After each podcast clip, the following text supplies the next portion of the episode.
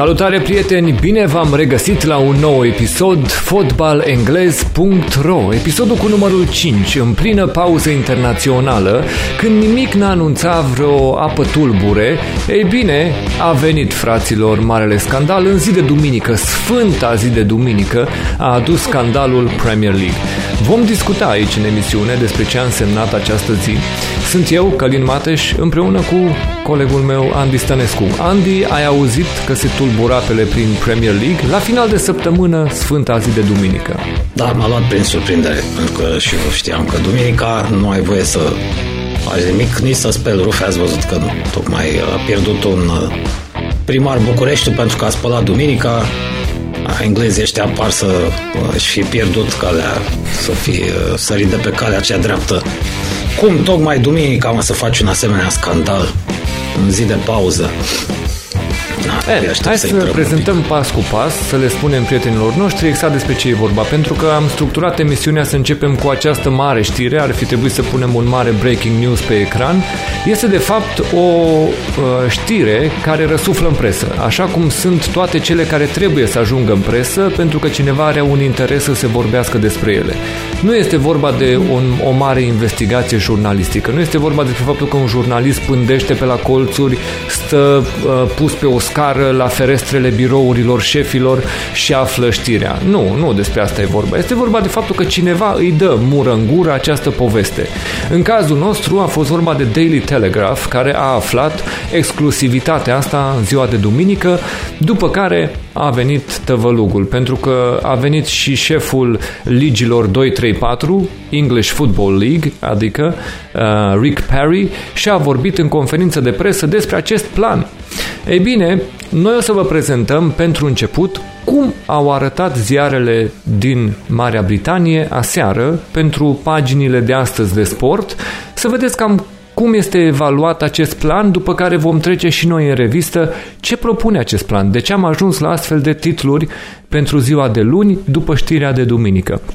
Așadar, hai să mergem încet, încet, să începem cu The Times. După cum vedeți, ni se spune Fury at Big Six Power Grab. Asta în traducere înseamnă furie la ceea ce se interpretează fiind o forțare a capturii de putere din partea Big Six în Premier League. Ei bine, parcă nu sună bine deja titlul ăsta. Să mergem la titlul următor. Să vedem, poate alte ziare nu așa prezintă știrea. Poate că nu este furie, poate că nu este vorba de un joc de putere, poate că de fapt se gândesc la binele fotbalului, nu? Hai să vedem. Da. The Mirror. Uncivil War. Football Revolution as 92 becomes 90. Pentru că vom trece în revistă propunerile și veți vedea că asta înseamnă că în fotbalul profesionist englez ajungem la 90 de echipe de la 92. Unde se pierd cele două? Vă explicăm imediat din aceste propuneri care au venit în planul uh, pe care l-am aflat ieri. Așadar, iată, război necivil sau un fel necivilizat, cam asta ar fi traducerea, dar înțelegeți că vorbim de fapt despre un război civil între cluburile engleze care este pe cale să pornească. Mergem mai departe, poate că se înșală și The Times și The Mirror și nu prezintă corect știrea. The Telegraph. United and Liverpool plan football's biggest shake-up in a generation. United și Liverpool plănuiesc cea mai mare revoluție, cea mai mare restructurare uh, fotbalistică din, uh, dintr-o generație, din ultima generație. Uh, oarecum este vorba aici de, nu știu cum să spun, de un titlu pe care poți să-l declari neutru, da?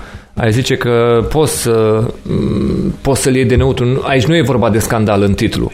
Dar dacă te uiți în liniile astea de mai jos, se spune Project Big Picture, pentru că așa este numit acesta, e ca și cum ar trebui să vezi imaginea mai mare, trebuie să vezi, bineînțeles, tabloul mai larg, nu rămâne tu blocat în prezentul ăsta minimalist al tău. Gândește-te mai departe, gândește-te eh, mult mai mult în față. Ei bine, ei spun Project Big Picture aims to cut top flight to 18 teams and give Giants greater control. Adică planul ăsta ar tăia două locuri din Premier League la 18 și ar da putere giganților din Premier League. Um, Mai apoi, mai în dreapta în această imagine, puteți citi Government leads backlash to secret document after Telegraph revelations. Adică inclusiv guvernul se uh, răzvrătește la acest plan pentru că poziția guvernului este, bă fraților, în plină pandemie noi discutăm cum să salvăm fotbalul și voi faceți întâlniri secrete pe la spate ca să puneți planuri dintre astea la cale de cum puteți voi să mai obțineți ceva, cum puteți să folosiți momentul ăsta să obțineți puterea. O să dezvăluim de ce și guvernul are această poziție. Vă e rușine. E, mergem mai departe.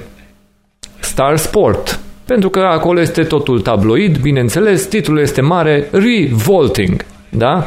Project Big Picture causes a right stink, adică revoltător, acest proiect cauzează o împuțire, de fapt, o, o îndreptățită împuțire. Cam asta spune uh, Daily Star aici. Backlash as shock shake-up plan sparks civil war. Încă o dată auzim de război civil pentru că acest shake-up, acest plan de restructurare generează război civil. Ok? Și în fine, să notăm și știrea din The Guardian care prezintă acest subiect. Big clubs plan to reshape game sparks Premier League anger. Din The Guardian înțelegem și comunicatul de presă pe care l-a emis Premier League ieri după apariția știrii și după conferința de presă organizată de președintele EFL Rick Perry. Premier League a transmis prin comunicat de presă că multe din aceste propuneri sunt damaging și sunt disappointing adică sunt uh, dăunătoare în bună măsură fotbalului și sunt dezamăgitoare prin faptul că sunt uh, li se oferă legitimitate din partea președintelui uh, ligilor inferioare de la Liga 2 până la Liga 4. Ei bine, tot ce vedem până în prezent, Andy, sunt Uh, nu știu cum să le spun, titluri, vești care vorbesc despre furie, despre război civil, despre planul care trebuia să fie primit foarte bine dacă îi întreb pe băieții ăștia. Ei se așteptau ca primirea să fie una foarte bună. Nu, nu înțelege nimeni care sunt avantajele acestui plan. Ei bine, o să trecem în revistă și care sunt avantajele, dar pentru început, uitându-te pe aceste titluri care ne spun, adică la ultima copertă la care ne-am uitat în The Guardian, uh, șapoul, acel titlu mic, este Football at War. Fotbalul în război. Cum ți se ție aceste titluri și uh, timingul acestei știri?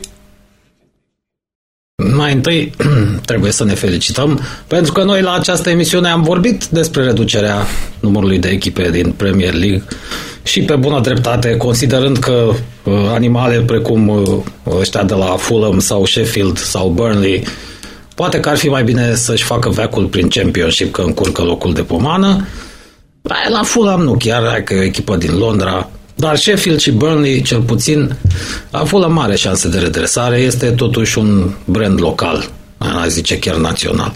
Deci trebuie să ne felicităm că am prevăzut această chestiune. În altă ordine de idei, văd că englezii sunt obsedați de la Oliver Cromwell încoace, de, ei văd de război civil peste tot. Cred că le-a plăcut răzbelul ăla atunci când au, și-au decapitat regele. A fost o perioadă așa de vreo două decenii tot timpul este conflictul ăsta în sânul societății engleze între puritani și cei care văd lucrurile într-un mod mai, într-o manieră mai uh, relaxată. Acum, probabil, puritani sunt considerați cei de la Liverpool și Manchester United care au clocit chestiunea asta și au sărit în cap, au sărit, pardon, au sărit la uh, fileu uh, uh ceilalți, bineînțeles, oamenii mai relaxați, oamenii cu corectness-ul, ce vreți voi vă să faceți.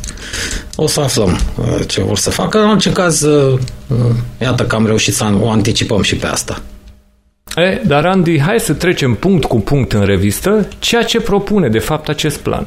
Să încercăm să ne dăm seama ce vor oamenii ăștia să ne ofere în momentul de față cum vor să aresteze granzii fotbalul. Cam asta este titlul pe care l-am pus acestei operațiuni și aș vrea să vă atrag atenția că Premier League s-a format în 1992 după trei ani de planuri secrete. Să știți că este o, o tipologie pe care o regăsim exact ca în momentul în care s-a format uh, Premier League în 92. Și atunci oamenii au discutat vreo trei ani de zile și au discutat pe la spatele FA uh, Federația Engleză cu care erau în direct război la acel moment, că a fost un moment de mare tensiune, pentru că această ligă s-a numit Breakaway League, adică o ligă care fuge, se separă de fotbalul britanic.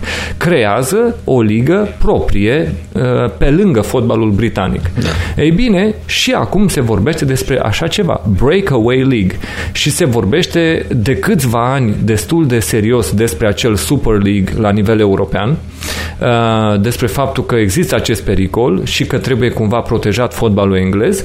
Ei bine, vă spuneam, și în 92 au fost trei ani de întâlniri și planuri secrete ale granzilor din fotbalul britanic pentru a se forma Premier League. Um, Rick Perry, cel care azi are 65 de ani, este președintele English Football League. De anul trecut, el conduce English Football League, ligile 2-4 din Anglia. El a fost primul președinte Premier League. Este primul om care a uh, fost la șefia Premier League la formare, atunci în 92. El a mers mai departe și în 98 a ajuns și la Liverpool. Vom avea și punctul ăsta notat. Dar să notăm faptul că odată a participat la formarea unui astfel de eveniment în 92 și de anul trecut zicem noi întâmplător sau nu, este la conducerea ligilor 2-4 din Anglia. Ok, mergem mai departe. Astăzi știm un lucru sigur. Guvernul a pus presiune ca 200 de milioane de lire sterline să meargă din Premier League spre Football League, sprijin pentru criza COVID, pentru faptul că oamenii nu au voie să meargă pe stadion, pentru faptul că sunt pierderi, pentru faptul că mai trebuie să testeze jucători. Sunt pierderi pe care cluburile din ligile inferioare nu și le pot asuma.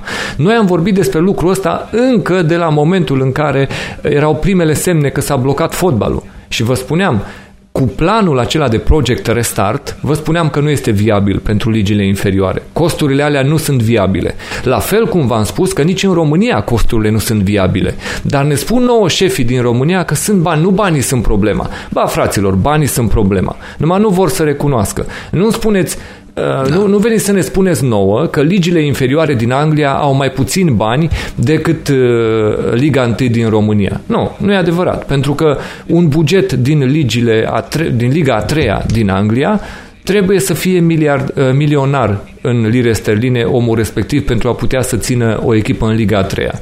Adică și acolo un buget te duce până înspre 8-10 milioane de lire sterline, un buget cu care poți să ții liniștit un club din Liga 1. Așa că hai să terminăm cu prostiile astea, că dacă ea nu-și permit testarea în aceste ligi, nu și le permit nici cei, nici cei din România.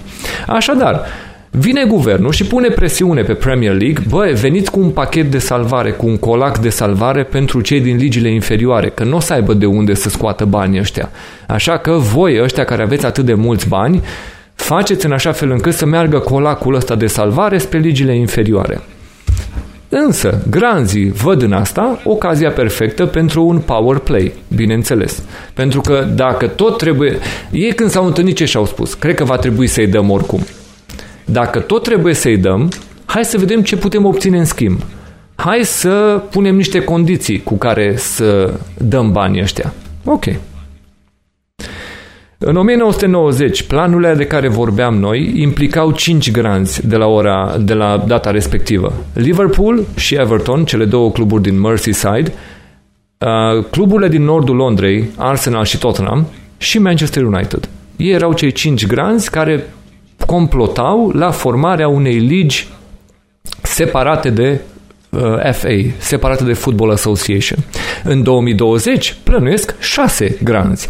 A căzut din, a căzut din schemă Everton, uh, dar acolo sunt Manchester United, Liverpool în vârf de lance, uh, pentru că din acest plan sunt consultări cu Uh, familia Glazer, cu Joel Glazer și cu Henry, John Henry, uh, patronul Fenway Group uh, și cel care este la șefia lui Liverpool. Da.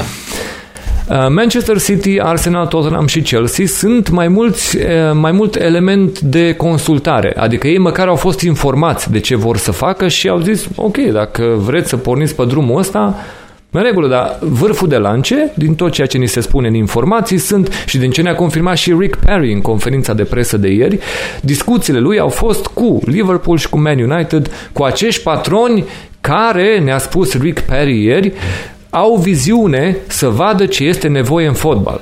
Asta a fost, deci ca să înțelegeți, discursul este mitică Dragomir, fraților. Ăsta este discursul, da? Ok. Bun. Mergem mai departe.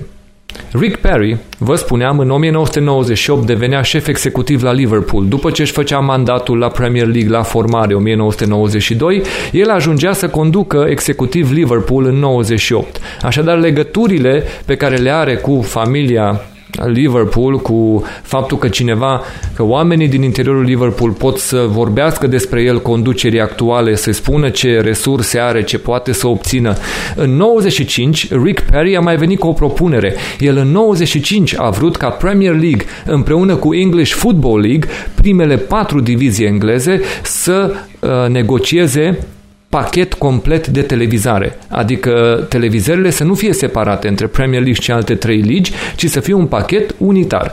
Ei bine, se pare că anul trecut, când a fost ales la șefia EFL, a venit exact cu aceeași propunere. Ăsta a fost piciul lui pentru a fi ales în funcție. Le-a spus că asta vrea să facă. Vrea să aducă bani din Premier League să meargă înspre uh, Football League și că nu este normal că în momentul de față Premier League ține 92% din uh, banii de televizare, în vreme ce în ligile inferioare se duc numai 8%, sunt acele parachute payments uh, și alte plăți care mai ajung în ligile inferioare. Așa că ăsta a fost discursul cu care și-a câștigat funcția Rick Perry, ceea ce trebuie să vă spună că odată a fost pus pe funcție pentru că se căuta un astfel de discurs, a fost pregătit terenul, și se pare că la această întâlnire uh, English Football League la care el a fost ales președinte, au fost oameni în uh, audiență care au fost entuziasmați de această variantă pe care o propunea Rick Perry, ca televizările să nu mai rămână doar cu un procent de 8% în afara Premier League.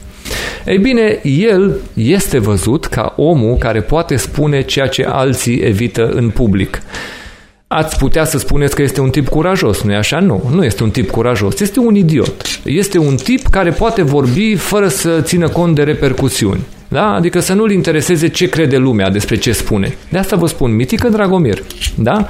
Omul care vorbește da, domnule, lăsați-mă pe mine. Deci îți vine să-i spui, este scandalos ce spuneți. Realizați că e scandalos, nu? Și el să spună, a, domnule, vedeți-vă de treabă, că nu e așa. Deci asta este discursul de tip Mitică Dragomir. Da? Bun, să mergem mai departe, pentru că ar trebui să discutăm despre propunerile care sună bine în acest plan. Nu este totul rău aici, pentru că nici nu poate fi ambalat ceva ce să sune numai rău. Trebuie să ai și lucruri de bine în toată această poveste ca să poți să spui că, domnule, te-ai gândit pentru binele fotbalului. Mai apoi, o să mai avem noi încă o planșă în care discutăm despre lucrurile care nu sună atât de bine, dar care trebuie să fie mascate de toate aceste lucruri care, în momentul de față, ar da bine. Adică 250 de milioane. Sigur. 250 de milioane gata, imediat disponibili pentru English Football League. Adică, frate, dacă ne punem de acord, de mâine aveți 250 de milioane, bă, pentru ligile 2-4. Ce ziceți? Mă, nu este într-adevăr ceea ce vă propuneți? Nu, nu asta înseamnă, bă, solidaritate, să vă dăm 250 de milioane? Dar hai să ne punem o altă întrebare. De unde au, bă, 250 de milioane? Care, bă, cluburile alea care dădeau afară angajați, îi puneau în șomaj tehnic, uh-huh. începeau să ne spună Mascotele. că n-au bani? Da, mă, unde sunt? De unde ies 250 de milioane imediat disponibili de la cluburi care până ieri se plângeau că uh, le moare, le plouă în casă de, de sărăcia asta de COVID? Nu? Că vai doamne cât vom pierde, ce bani se vor duce aici, trebuie să vină guvernul să ne dea bani, să ne gândim la pierderile noastre. Au lăsat-o pe aia cu guvernul foarte repede că nu vroiau să, să vină guvernul să înceapă să scuture contabilitățile cluburilor din Premier League, dar Fiscu, da. uite-te, dar uite-te că brusc 250 de milioane sunt disponibili, bă. Deci dacă spuneți da, imediat avem 250 de milioane. Și atunci, automat trebuie să te întrebi. Pe nu e de ajuns atunci să spunem da, ok, trimiteți 250 de milioane? Păi nu, că noi trimitem numai dacă. Aici vine, de fapt, ă, toată povestea care ne dă gustul ăsta amar. De-aia vedeți titlurile astea. Pentru că 250 de milioane sunt imediat disponibile, bă. Și nu-i trimit, nu-i dau. Decât dacă își ating un scop cu acești bani. Bun. Ce ar însemna, din nou, de bine, 25% din drepturile TV din Premier League ar merge spre English Football League. 25% față de 8%. De ce? Pentru că s-ar prelua toate ligile într-un singur pachet de televizare și 25% din acești bani ar fi alocați English Football League. Ai zice, de ce fac asta cluburile din prima ligă? Sunt proști? Uh, de ce să dea ei 17% din veniturile lor? Ce idioți! nu știu să-și conducă business-ul. Nu ai zice, domnule, cum să aprobe așa ceva? Adică deja din astea două rânduri pe care le vedem pe ecran, ai zice de ce Dumnezeu cu două mâini trebuie să voteze English Football League, să primească imediat 250 de milioane și să urce de la 8% la 25% din drepturile TV. Apropo, parachute payments se elimină. Nu mai sunt parachute payments pentru că se vor distribui din acești 25% banii și nu va mai exista un avantaj atât de evident pentru cluburile care retrogradează din Premier League. Ok. Mergem un pic mai departe. Alte lucruri de bine. 100 de milioane cadou, așa a și fost spus, Andy, gift către FA. Mm-hmm pentru susținerea fotbalului amator și feminin, adică pentru costurile generate Spagă. în această perioadă de criză, mă rog, zice, pe vremurile vechi ale dominației PSD în România, țin minte că se vorbea de personajul nostru Mickey Sp, ei bine, uh, da. aici din nou este un mic șp, probabil care a venit exact cu formularea asta, domnule, uh, fotbalul feminin și fotbalul amator, adică acel grassroots fotbal, trebuie să fie susținut și 100 de milioane ar merge direct spre acest scop. Bun. Deci trebuie scris bribe în loc de gift. Da. Bun. Atenție, 6% din venitul brut al Premier League va fi direcționat spre modernizarea stadioanelor din primele patru divizii, calculat la 100 de lire pe scaun. Adică îți calculezi uh, cât Puțin. de mare e stadionul și primești 100 de lire pe scaun în limita a 6% din venitul brut generat de Premier League într-un sezon. Ce săraci? Păi pe arena națională au costat 300 de euro un scaun. Ce naiba despre ce vorbim aici? 100 de lire li se dă pe scaun. Acum adevărul este că dacă și banii ăștia se duc înspre infrastructură, să-i ajute pe ăștia să-și mai pună scaune, să-și mai pună o ceva, Bă, sunt în plus, nu sunt în minus. E de bine. Vin bani înspre diviziile inferioare. Ok. Un alt lucru bun, asta e pentru fani, ca și fanii să simtă că ne-am gândit la ei. Uh-huh. În momentul de față, 30 da, da, da, de lire da. este prețul de bilet limită maximă dacă te duci în deplasare. 20 de lire trebuie să fie. Domnule, să nu mai fie nici 30 de lire. Să fie 20 de lire limita pentru toate biletele din deplasare de asemenea, în ligile inferioare să avem salarii maxime, să nu mai înceapă să cheltuie fără măsură și să intre în faliment, să trebuiască să-i salvăm și nu știu ce. Vom pune praguri maxime de salarizare și vor trebui să se încadreze în aceste praguri uh, limită de salarii pe care să le dea jucătorilor. De asemenea, se va aplica regula fair play financiar în toate ligile. Așa că, mare atenție la finanțe. Bă, tot ce vezi în da, momentul cum nu s-a aplicat ecran, în Premier League. Da, tot, oricum tot ce vezi pe ecran este de bine. Îți spui, domnule, responsabilitate, da. îți spune. Dacă, Toate dacă punctele sunt și numai, de fapt. 1, 2, 3, 4. Da, dacă te uiți numai la punctele astea pe ecran, îți spui solidaritate și viziune. Domnule, solidaritate, da. parteneriat, viziune. Doamne, în sfârșit, așa, bun, hai să trecem la celelalte brand, puncte, că brand. am fi poate da. naivi să nu credem că este și ceva ce propune rău acest plan. Toate punctele alea pe care le-ați văzut mai devreme sunt pentru a masca ceea ce nu-i de bine. Și acum, Andy, eu zic să te ții bine de scaun dacă n-ai văzut toate detaliile acestui plan, ca să-ți dai seama cam cum sună ce urmează acum. În primul rând, nu mai nouă, nouă membri din Premier League vor primi statut special. Mamă, ce frumos sună, nu? Vezi. Adică Ai, Big Six, Big Six plus trei cei mai vechi. Adică în momentul de față ar plus trei săraci, da. Da, cei trei uh, ar fi în momentul de față Everton, care este ever present în mm-hmm. epoca Premier League, a fost în toate da. sezoanele de Premier League, ar mai fi West Ham da. și Southampton. Astea sunt cele trei da. care ar mai fi în momentul de față Uh, pe listă pentru a se alătura celor din Big Six.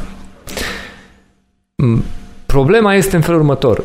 Altă propunere este că dacă dintre aceștia mm-hmm. nouă, șase votează pentru o decizie, să se aprobe.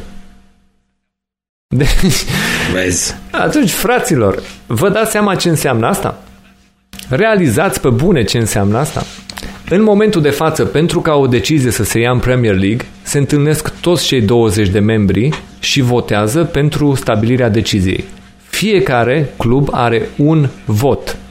Pentru ca decizia vot, da. să treacă, trebuie să fie 14 pentru, maximum 6 împotrivă și atunci doar se va lua decizia. Ce vă spuneam pe timpul verii când se discuta prin ba, primăvară-vară, prin mai-iunie, când se discuta Project Restart. Țineți minte șicanele cluburilor mici? Țineți minte strâmbele pe care le băgau? Domnule, să nu fie retrogradare anul ăsta. Nu așa ne-ar conveni. Dacă este retrogradare, mm-hmm. noi nu jucăm. Deci nu votăm pentru. Și dacă suntem șapte care nu votează pentru, ă, se blochează campionatul. Deci nu se aprobă. Ce Dumnezeu? Am discutat. Am șase prieteni, noi șapte votăm împotrivă și uite așa, nu ne convine. Și ce vă spuneam atunci? Voi credeți că ăștia mari vor sta cu mâinile în sân să mai stea la mâna ăstora mici încă o dată? Că nu vor găsi un plan ca votul lor să nu fie egal cu votul celor mari? Deci cum Dumnezeu să nu te gândești că asta era prima lor preocupare? Bă, am înțeles.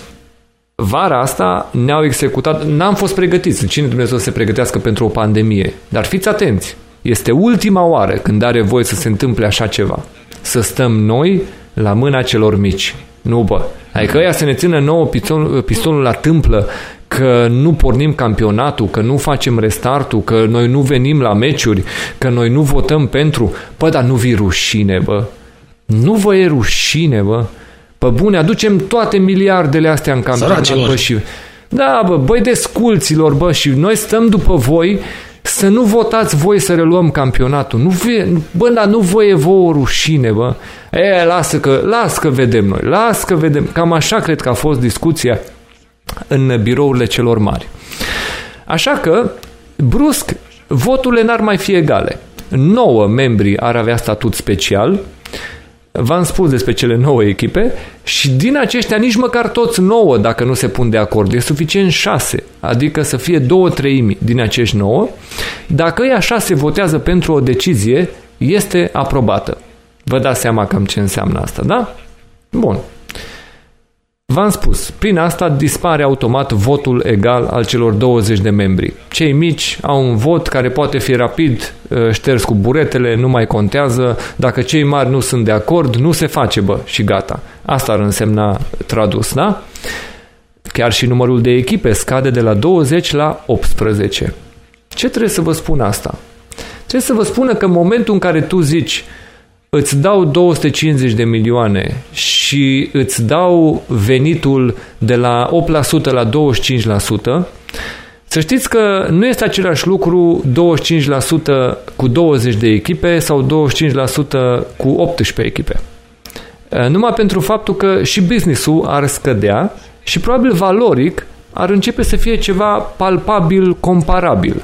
Adică începe ca această gaură de buget să nu fie chiar atât de masivă cum o poți calcula astăzi.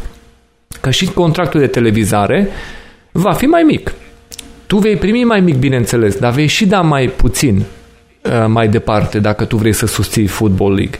Așa că, uh, în primul rând, 18 echipe înseamnă automat 4 etape mai puțin jucate, înseamnă 4 meciuri, 4 date de calendar mai puțin blocate, înseamnă că îți poți aloca date pentru ceea ce în pasul următor ar fi, credeți-ne, Expansion Champions League.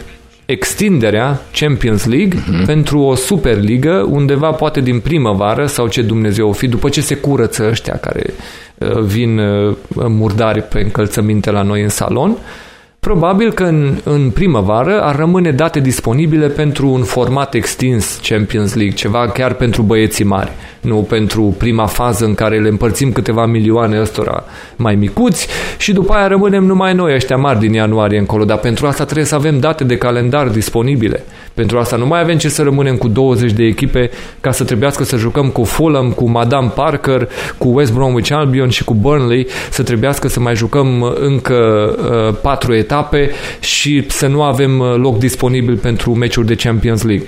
O, bă, hai să lăsăm puțin loc, da? Ok. Mai departe. Vă spuneam, cei șase membri care au drept de veto, pentru că dacă ei spun noi așa vrem, șase înseamnă că deja au fost destui, ei și-ar extinde nu numai pe decizii dintre astea banale pe care credeți voi autoritatea, adică, nu știu, hai să ne hotărâm dacă vrem trei schimbări sau cinci schimbări într-un meci. Nu, asta e o banalitate, nu? Asta automat ar aproba-o pentru că e o bancă mai bogată și n-ar avea niciun fel de problemă. Dar ei vor vota și vor avea veto și pentru a respinge noi patroni în Premier League. Cum vi se pare vouă chestia asta? Adică dacă vine unul cum a venit la Newcastle, da? Pentru că au fost câteva zvonuri și atunci că, bă, oamenii ăștia uh, au blocat, cluburile astea au blocat venirea lor cu bani, că nu le trebuia încă un concurent serios, adică asta urma să măture pe acolo cu investițiile prin Premier League, venea statul saudit și începea să bage bani dintr-o pompă fără sfârșit, da? Ei bine, acum s-ar asigura cu chestia asta că ei pot vota să nu vină un patron în fotbalul englez. Adică, bă, dacă vine unul cu bani care să-i concureze pe ei, să nu poată activa, să nu poată intra. Ce mișto ar fi să poată vota chestia asta? Ce mișto ar fi să poată vota pentru că ei îți spun voi să nu vă faceți griji, că noi ne vom gândi la binele fotbalului englez. Noi vom vota mereu înspre binele fotbalului. Serios? Ce îi împiedică pe ei din momentul în care au șase voturi cu care pot decide orice să voteze, de exemplu, că ok, în 2020 planul nostru a fost să dăm 25% la Football League, dar noi astăzi propunem la vot să mai dăm numai 10%. Și uite, cu șase voturi pentru am hotărât, next, următoarea pe ordinea de zi, gata, asta și gata, a trecut. Atât ar fi singura discuție. Deci nu, nici măcar nu s-ar mai complica nimic, înțelegeți? Ar putea să aprobe orice. Ar putea să aprobe să nu mai fie retrogradare. Dacă ăștia șase termină pe locul 18 unul dintre ei, ar putea să facă un vot ca anul ăsta să nu retrogradeze nimeni și să se voteze cu șase voturi și, într-adevăr, oricât de absurd ar suna, ar putea, bă, să aprobe așa ceva. Deci este inadmisibil ce se întâmplă în momentul de față. Este absolut scandalos să poți să dai putere ca șase membri să poată decidă să poată să decidă pentru tot ce înseamnă organizarea competiției și nivelele de subcompetiție. Este strigător la cer. De asta vedeți și titlurile pe care le-ați văzut. Pentru că pe lângă ceea ce v-am spus, schimbarea regulamentului, ar putea decide și împărțirea drepturilor TV să fie altfel, Um, regulamentul să ne spună că mai putem să facem lucruri pe care astăzi nu le putem face, orice, orice pot să decidă acești oameni. Uh, de asemenea, sunt preocupați să poată să decidă împrumuturi de jucători domestic, adică până la 15 jucători să poți să ai plecați sub formă de împrumut, ba mai mult să poți să ai și 4 la aceeași echipă, care ar forma automat echipe de tip B, echipe satelit ale celor mari și din nou ar fi o structură ex- excepțională pentru ei, le-ar place și varianta asta, sigur sigur. Exact. A, Echipe satelit. Apropo, date disponibile în calendar, miza datelor disponibile, ce v-am spus, da? Cupa Ligii și Community Shield anulate. Gata. Pa, la revedere. Nu mai jucăm Cupa Ligii și nu mai Sunt jucăm Community Shield. Sigur că noi suntem de acord, de acord pentru că pentru că nu reprezintă pentru noi interes. Ei uh, sunt de acord pentru cu totul altceva, ca o, o miză pentru acele date, unde ne-ar propune uh, Cine știe, ceva ce e bănos pentru ei și cam atât. Așa că, Andy, astea sunt toate punctele pe care le avem în momentul de față. Este un moment pe care Premier League nu îl aprobă și nu îl confirmă. Ei au ieșit foarte repede ieri pentru că sunt convins că deja au sunat telefoanele dinspre guvern. Bă, voi sunteți nebuni la cap? Uh-huh. Pentru că asta a fost poziția guvernului britanic. Bă, în plină pandemie, criză și încercăm să vedem cum să salvăm. Bă, voi aveți 250 de milioane și vreți să ne spuneți că o să-i dați mai departe spre ligile inferioare numai dacă vă faceți voi planul? Aveți voi timp să vă întâlniți pentru planuri de ce, să faceți clici de genul ăsta, să începeți voi să discutați pe la spate cu toată lumea? Serios, bă, asta e preocuparea voastră acum, că noi am stat cu voi la masă, am trimis experți medicali, am făcut protocoale pentru uh, a organiza lucruri împreună, să putem să repornim fotbalul. și ce vreți, bă? Vreți să ne puneți pistolul la tâmplă? Adică dacă nu ne lăsați uh, suporterii pe stadion, dacă nu ne aprobați da. măsurile astea, noi nu o să dăm banii ăștia, să știți. Adică îi aveți și nu vreți să-i da, dați, asta da? vrem. Deci, uh-huh. în momentul de față, guvernul înțelege. Da, deci guvernul înțelege ceea ce face Premier League. Mă rog, nu face Premier League, fac niște băieți din interior. Pentru că asta nu este măsura Premier League. Premier League. Uh, eventual, ceva de acolo de la vârf se cunoaște, adică băieții știu că se pregătește ceva. Dar atenție, um, marele talent al fostului președinte uh, Richard Scudamore, cel care a condus și a generat tot gigantul ăsta media cu drepturile TV, marele lui talent a fost nicio, nicio discuție n-a avut loc fără toți uh, 20, cei 20 de membri în încăpere. Toată lumea trage în aceeași direcție. N-aveți, bă, voie să vă separați niciunul de celălalt. Toți 20 trebuie să fiți parte din discuție.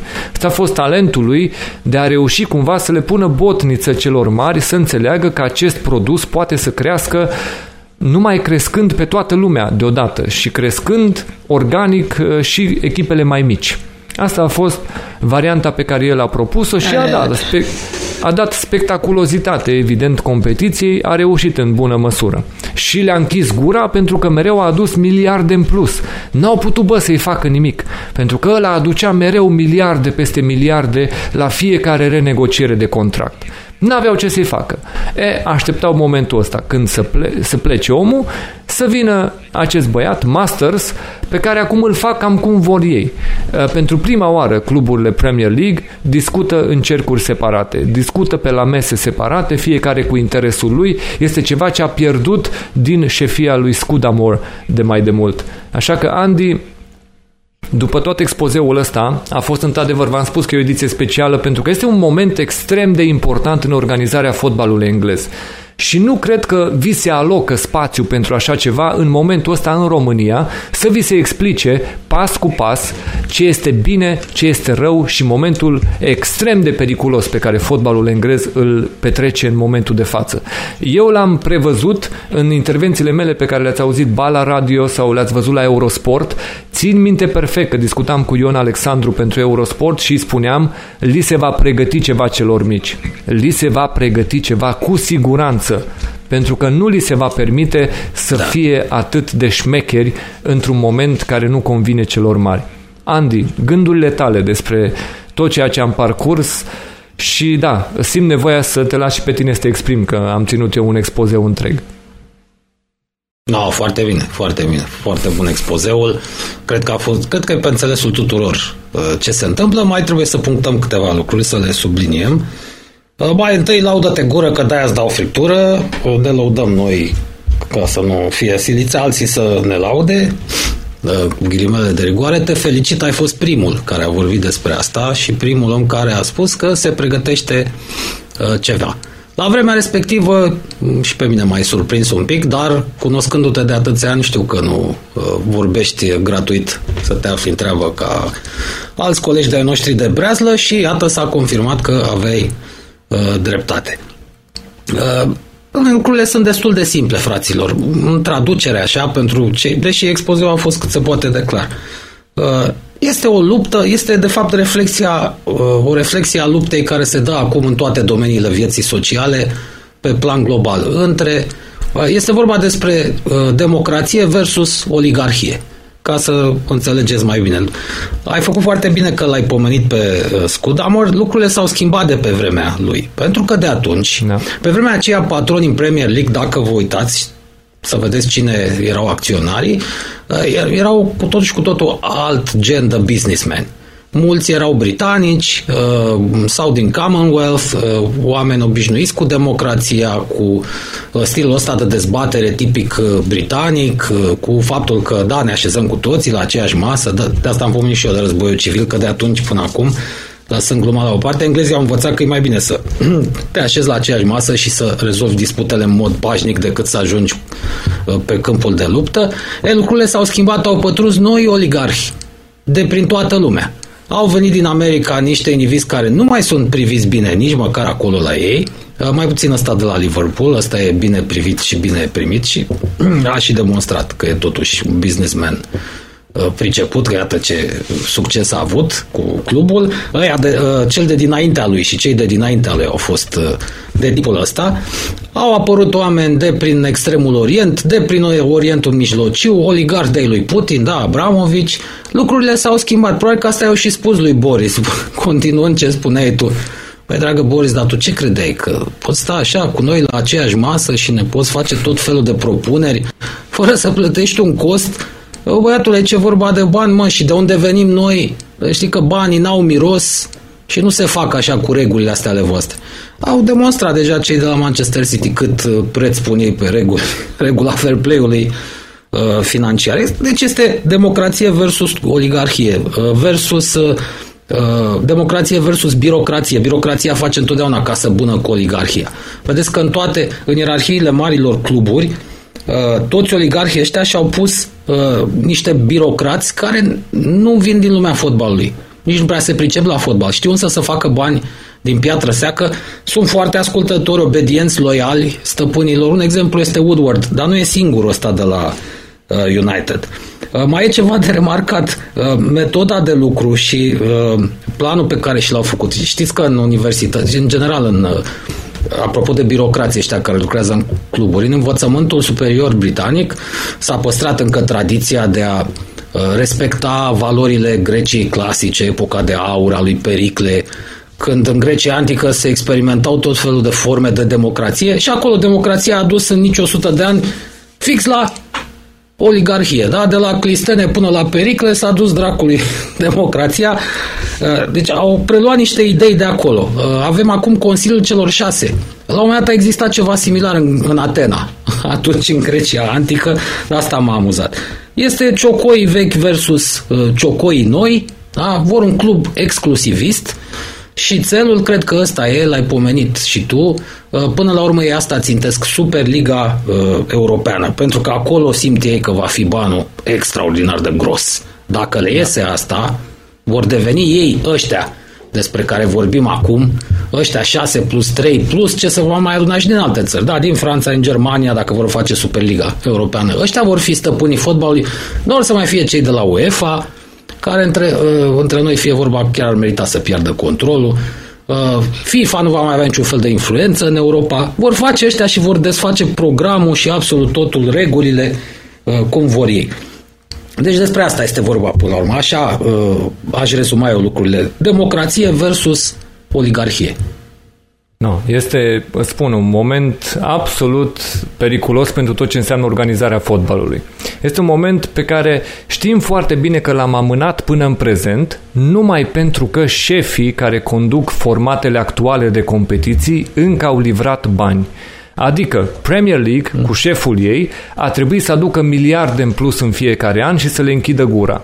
UEFA a trebuit să reorganizeze cumva formatul, să înceapă să pună piedici sau să dea acces mai mult celor mari, pentru, deci piedici celor mici și acces mai mult celor Să-i mari. Separe. Adică da, adică nu, nu reușiți să vă dați seama că totuși locul 4 juca play-off pentru calificare în Champions League și astăzi nu mai joacă? Aia ce să zici, locul 4 din campionatele astea mari. Da? E, uite că este ok.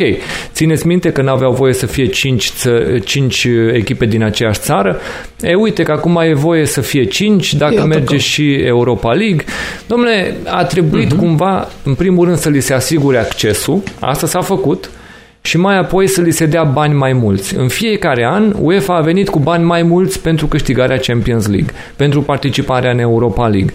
Și cu asta, știi cum a fost mereu o cursă cu desagi în spate. Cam asta a fost. UEFA și Premier League a trebuit să alerge mereu cu saci de bani în spate ca să țină pe ăștia mulțumiți, bă, să nu-și facă ei liga lor. Așa în ziua în care nu mai ajung banii, pentru că nu e întâmplător, uite, o criză de genul ăsta le, nu că le golește buzunarele, încep să le dea prost în contabilitate. E, da, da, da, o iau săgețile alea în jos, alea despre care tot vorbim noi, da. Absolut. Graficele, Așa că nu mai cum trebuie. Ăsta este momentul. Apropo, mare atenție că suntem la doar o săptămână distanță. Știrea asta vine la o săptămână distanță după ce uh, s-a votat cu atenție 19 la 1 voturi o să povestim despre acel unu vot împotrivă, s-a votat ca meciurile care nu sunt la TV să poată fi taxate de către providerii de cablu da. din Marea Britanie. Sky Sports, BT Sport au dreptul, prin decizia Premier League, să ceară 14,95 lire pentru fiecare meci pay-per-view, meciul care nu este ales în grila de difuzare, să plătești pentru a-l vedea în regim pay-per-view. Singura echipă care a votat pentru, uh, scuze, împotrivă, că a fost împotrivă. 19 la 1 votul, Leicester City. Singurii care au votat împotriva acestei măsuri. Ei bine, Ei este în vigoare. A fost o întreagă dezbatere weekendul ăsta. Veți plăti? Veți plăti 14.95? Și adevărul e că am cunoștințe de oameni care sunt abonați la Tottenham și care, fiind englezi, au mers acolo din anii 80 cu părinți, la, i-au dus părinți, nu știu, ta, cu taixul s-a dus prima oară la meci, da? Omul recunoștea, eu sunt parte din problemă, pentru că eu o să dau banii ăștia, pentru că vreau să-mi văd echipa. Și culmea este că aș fi dat probabil și mai mulți, pentru că nu suport să nu-mi văd echipa și realizez că făcând asta eu devin parte a problemei. Pentru că nu pot să stau și să nu-mi văd echipa. Și ei știu asta și pentru asta îi urăsc cu mare pasiune. Pentru faptul că ei știu cât îmi iubesc echipa, știu că trebuie să o văd, că nu pot să concep să nu o văd și că dacă am posibilitatea să o văd, o să dau oricât. Este ceva uh, umilitor că ei profită de genul ăsta de pasiune pentru da. o echipă de fotbal. Asta este de fapt prezentul pe care îl trăim în momentul de față în fotbal. Așa că um, ce să vă mai spunem, fraților, că am făcut o întreagă trecere în revista prezentului uh, organizatoric Premier League sunt foarte multe negocieri în culise. Omul ăsta de care vorbeam, Rick Perry, nu este întâmplător la conducerea English Football League, pentru că el este văzut de cei mari ca omul care poate să obțină toate voturile alea 72 toți poate să alinieze pe toți pentru a vota în același fel. De aia este acolo. Că noi spunem că el poate să zică cu voce tare ceva ce lumea nu-și permite că nu este tocmai politically corect, așa este, nu-l interesează. El este un om care oferă rezultate, nu caută să se facă popular și în momentul de față el este dispus să lase Premier League să se organizeze cum dorește, doar lui să-i vină bani mai mulți în Championship, în League One și în League Two. Și dacă cei de sus spun că vă dăm 25% din venituri, foarte bine, voi organizați-vă cum vreți, ce ne interesează pe noi, că noi suntem aici la subsol, să ne vină nouă mai mulți bani și voi după aia bateți-vă între da. faceți cum vreți. Toată lumea să trăiască, numai noi să nu murim. Da, el nerealizând că prin asta sufocă orice uh, posibilitate ca un investitor serios să vină în ligile inferioare, să preia cluburi cum au preluat ăștia de la Leicester, de la Southampton, de la uh, cluburi care au fost în Liga a treia și au mers până în Premier League, investitori serioși care au vrut de la acel nivel să preia un club să-l ducă în Premier League. Ei bine, vă dau un singur exemplu. Aston Villa are doi patroni miliardari nu este în Big Six și nu este nici între ăia nouă uh, cu statut special. Dar patronii ăia ce credeți? Că vor sta pe margine să fie fraierii ălora care sunt de mai mult timp aici sau sunt mai bătrâni, sunt mai unși cu toate alifiile și cunosc mai multă lume care poate să facă lobby, nu? Sunt ăia proștii proștilor, da? Să rămână la Aston Villa să facă ăștia mișto de ei, că bagă bani de proști, că au cheltuit 100 de milioane când au promovat, au mai cheltuit acum încă vreo 50-60, o să trecem în revistă acum uh, transferurile fiecăruia, și să fie proști, nu? Să fie ăia care nici nu contează la vot, nu? Hai bă, să fim serioși. Uh, Premier League s-a format cu un vot pentru toată lumea și cu cât o să mențină mai mult structura asta, cu atât o să fie mai benefic pentru fotbal. Când în momentul în care o să dai unui grup select uh, putere mai mare de vot, o vom lua pe topogan. Ne vom duce într-o zonă care va transforma fotbalul. Ei îți vor spune că va fi înspre bine pentru ei va fi înspre bine. Pentru că nu lucrează ca tu, suporterul, fanul de acasă, să, să o duci mai bine când vine vorba de echipa ta. Ei lucrează pentru ca bugetul lor la final, contabilitatea lor să arate mai bine. Așa că Atât, Andy, cred că e suficient că am vorbit, uite, 50 de minute aproape despre subiectul ăsta. Eu cred că Așa s-a că... înțeles. Cred că s-a da. înțeles despre ce este vorba. Acum să știi, nu știu, uh, eu văd totuși uh, toate propunerile astea ca o bază de discuție. Sigur că ei vor să negocieze de pe o poziție de forță. Dar țelul ăsta e, l-ai pomenit și tu și cred și eu, am pomenit despre asta amândoi și la Sport Total FM, dacă îți mai amintești despre supercampionatul ăsta european, nu vor renunța la gândul ăsta, nu sunt singuri, au aliați în toate marile campionate ale Europei, sunt mulți care visează la chestiunea asta, uh, sunt mulți care vor să iasă de sub ăștia grand, la Graz mă refer, vor să iasă de sub tutela UEFA uh, și vor la un moment dat să renunțe, au început să încurce și campionatele astea naționale. La ce stăm noi, bă, să, cu toți Bine săraci ăștia să ne da, luptăm Andy, cu ei? un meci cu Real Madrid. Mai bine avem noi un super campionat. Îți, exact. aduce, îți aduce un meci cu Real Madrid aceiași bani pe care ți aduce un meci cu Burnley? Nu, bineînțeles că nu. nu. E, asta vor. Știu, știm că asta vor și cred că vor reuși. Adică nu cred, sunt sigur că vor reuși în cele din urmă. Am, am de văzut în ce Uh, în ce mod și cât va dura până atunci, dar spre asta ne îndreptăm. Și întreaga economie, toate domeniile, uh, toate zonele astea de business se îndreaptă spre separarea asta spre adâncirea propoastiei între bogați și săraci. Mă refer la business aici, nu vorbesc despre alte bazaconii Mergem, mergem până spre Coza Nostra, o chestie de genul ăsta, o, uh-huh. o organizație cât se poate de bine structurată, pentru că ai zice că au avut două semnale de alarmă. Uh, semnalul Lester, cred că s-au uitat toți atunci unii la alții, s-au întâlnit ei undeva la un restaurant, s-au uitat, hai să stăm două minute în liniște, să ne uităm unul la altul. Spune, hai să, și să ne întrebăm da. cum s-a putut bă așa ceva. Da? Da, cazul greu. Hai să foarte greu. Asta zic, cred că momentul ăla a fost unul extrem de greu pentru ei, da? Și după aia vine momentul ăsta când au stat la mâna celor mici cu repornirea campionatului. Nu, no, bă, așa ceva no. nu este permis. Deci până aici, până aici. Și deja se vede că se forțează nota. Planurile astea ci că urmau să fie răsuflate undeva prin luna aprilie. Dar pentru că s-a blocat campionatul, n-au mai putut să popularizeze nimic și au ținut-o până acum când într-adevăr pare că putem să jucăm fotbal. Să vedem și cât vom putea juca. Dar în fine, destul cât am povestit okay. despre subiect, dar eu zic că este un calup un calup extrem de important al momentului pe care fotbalul Sigur englez că. îl parcurge și sunt convins că nu o să aveți în spațiul media din România altundeva decât acest canal să vă vorbească despre asta. În primul rând documentat și aici da, pot permite să mă laud puțin. Sunt surse din trei surse plătite verificarea acestor știri și informații. Sunt lucruri pe care le verificăm pentru a vă da adevărul pur. De-aia v-am prezentat titlurile, să înțelegeți că toată lumea condamnă acest plan și că noi am studiat să vedem exact ce se ascunde în spatele acestui plan, unde sunt într-adevăr punctele importante și îți dau dreptate, Andy.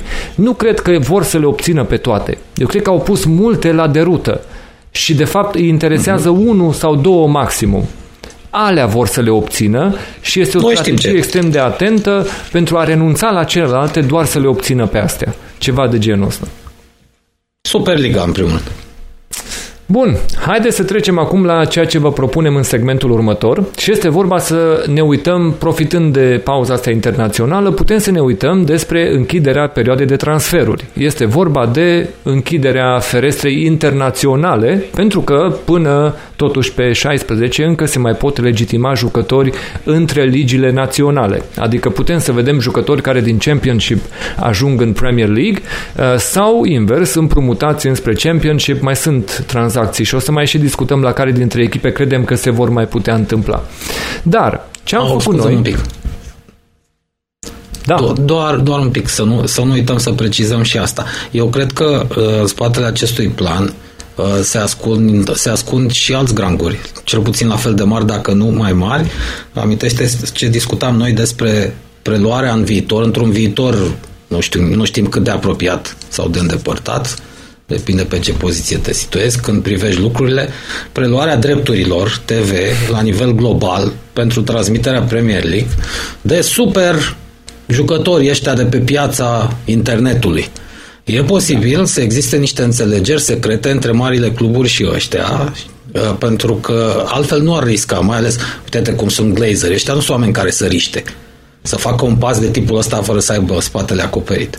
Andrei, deci de asta zic că vor obține că cele din urmă. asta. Inclusiv asta este în plan. Faptul că cluburile vor primi dreptul ca uh, pentru un mm-hmm. număr maximum de 8 meciuri să poată uh, să facă streaming contra cost pentru difuzarea meciurilor care păi nu da. sunt la TV. Deci inclusiv cele 8 meciuri care n-ar fi la TV ar primi dreptul să le difuzeze ei și să ceară bani contra lor. Deci dacă intrăm și în televizări, mai avem încă o oră pe care o putem să acoperim fără niciun fel da, de știu, problemă. Am, am vrut doar să precizăm, să nu uităm, pentru că Dar e important. știm, știm că și acolo este o miză extrem de mare și uh, când o să avem uh, o nouă pauză internațională, cred că putem povesti și despre asta pe larg, fără niciun fel de problemă. Până atunci mai evoluează, da. Absolut. Ok, hai, hai să ne întoarcem oamenilor, pentru... Uh, nu, niciun fel de problemă. Sigur că era parte din tot pachetul ăsta, pentru că știm că și acolo este o miză importantă. Dar uh, acum, povestindu-le oamenilor ce am pregătit noi, uh, noi am uh, făcut fiecare câte o, un clasament previzionar. Cum credem noi, acum că s-a închis perioada de transferuri, că nu mai pot să vină superstaruri, adică nu, nu te mai gândești că vine cineva din afară decât dacă e liber de contract, dacă s-au închis aceste tranzacții, ne putem uita peste loturi și ne putem face o părere cine s-a întărit, cine nu a, s-a mișcat foarte bine și ne putem da cu părerea cam unde credem că vor termina după cât au investit și după cum arată loturile lor.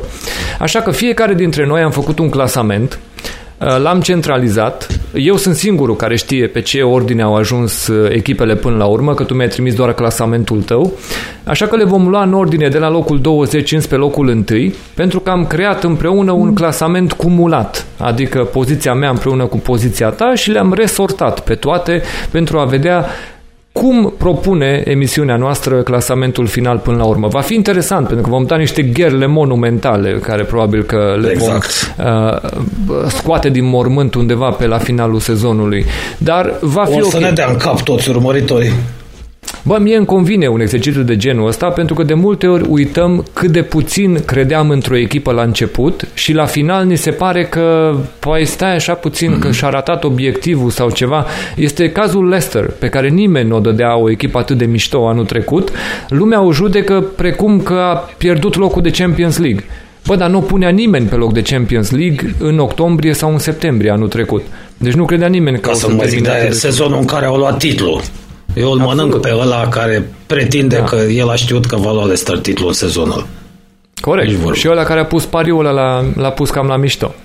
Așa că exact. um, să ne uităm peste clasamentele noastre, vom trece în revistă ce au cumpărat, ce au dat echipele și cu ocazia asta vă vom spune și pe ce loc credem că încheie. Așa că, Andy, te întreb pe tine ce crezi tu că a reieșit loc 20 între predicția mea și predicția ta?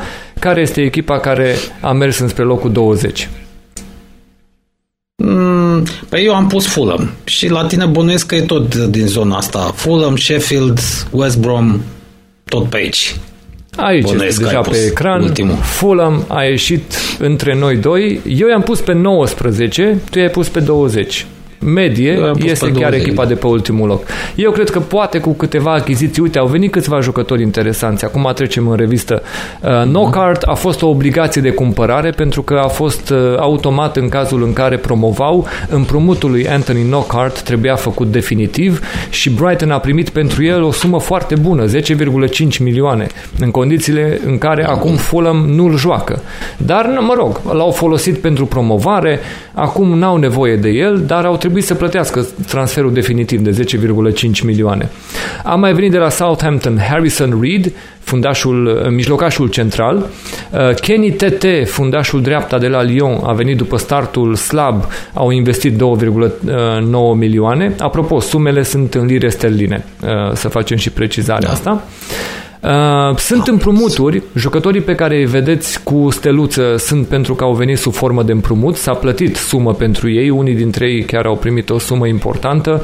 Ola Aina, fundașul central de la Torino, 2,3 milioane, Lemina de la Southampton, 2 milioane, uh, de asemenea Ademola Lukman de la Leipzig, dacă îl țineți minte și de la Everton, el a făcut trecerea în Germania și apoi s-a întors în, uh, acum în Premier League la Fulham.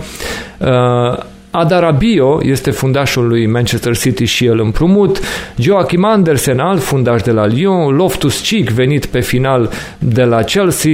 Și în fine, în rest s-au plătit pentru Anthony Robinson, încă vreo 2 milioane este vorba de fundașul stânga de la Wigan. Uh, și Areola este și el împrumut de la Paris Saint-Germain. oamenii care au plecat sunt numai oameni de care nu au avut nevoie și nu prea au avut cumpărători pentru ei, n-au obținut niciun ban pe ei.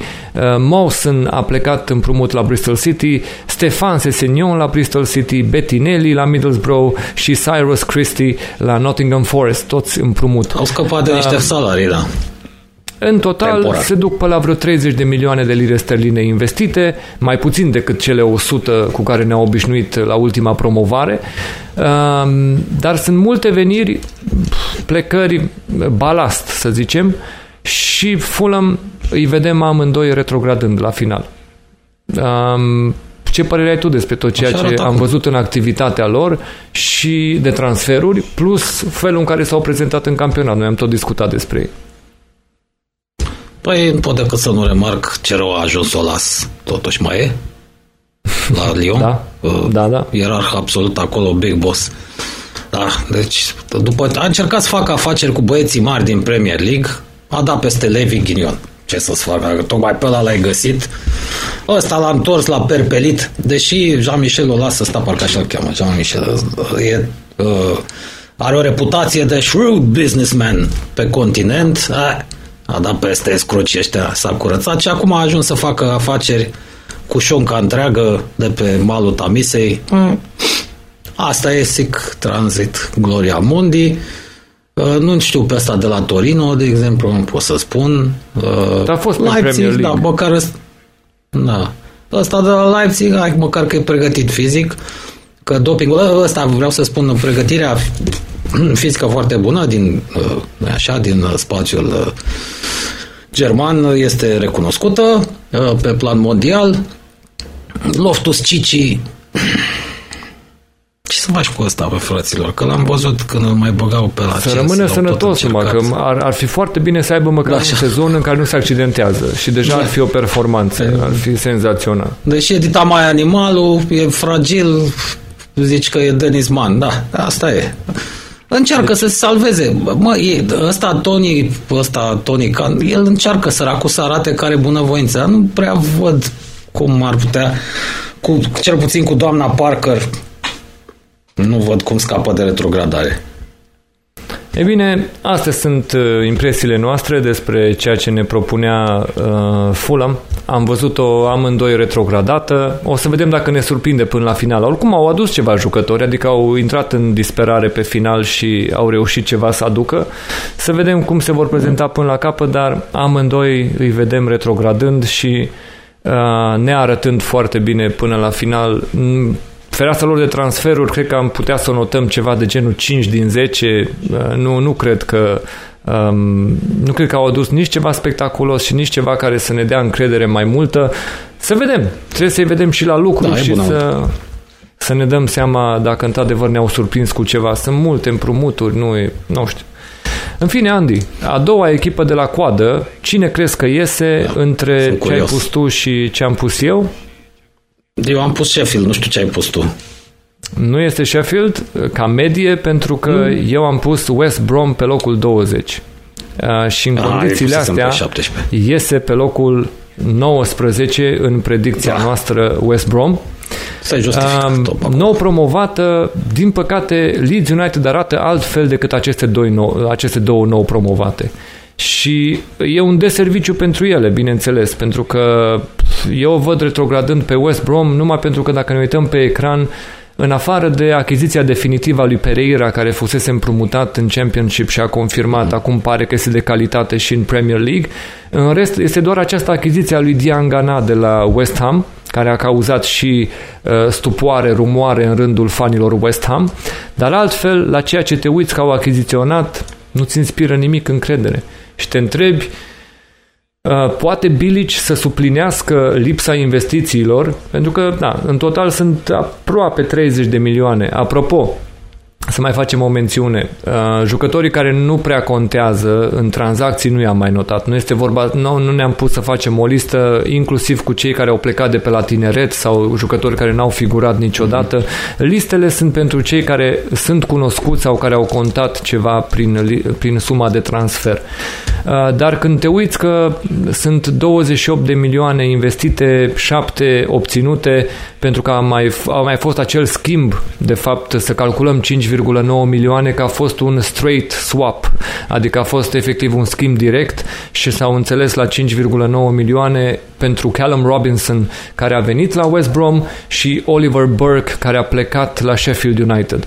Um, nu, nu avem ce să vorbim mai mult despre tranzacțiile de plecare și la sosire nimic altceva.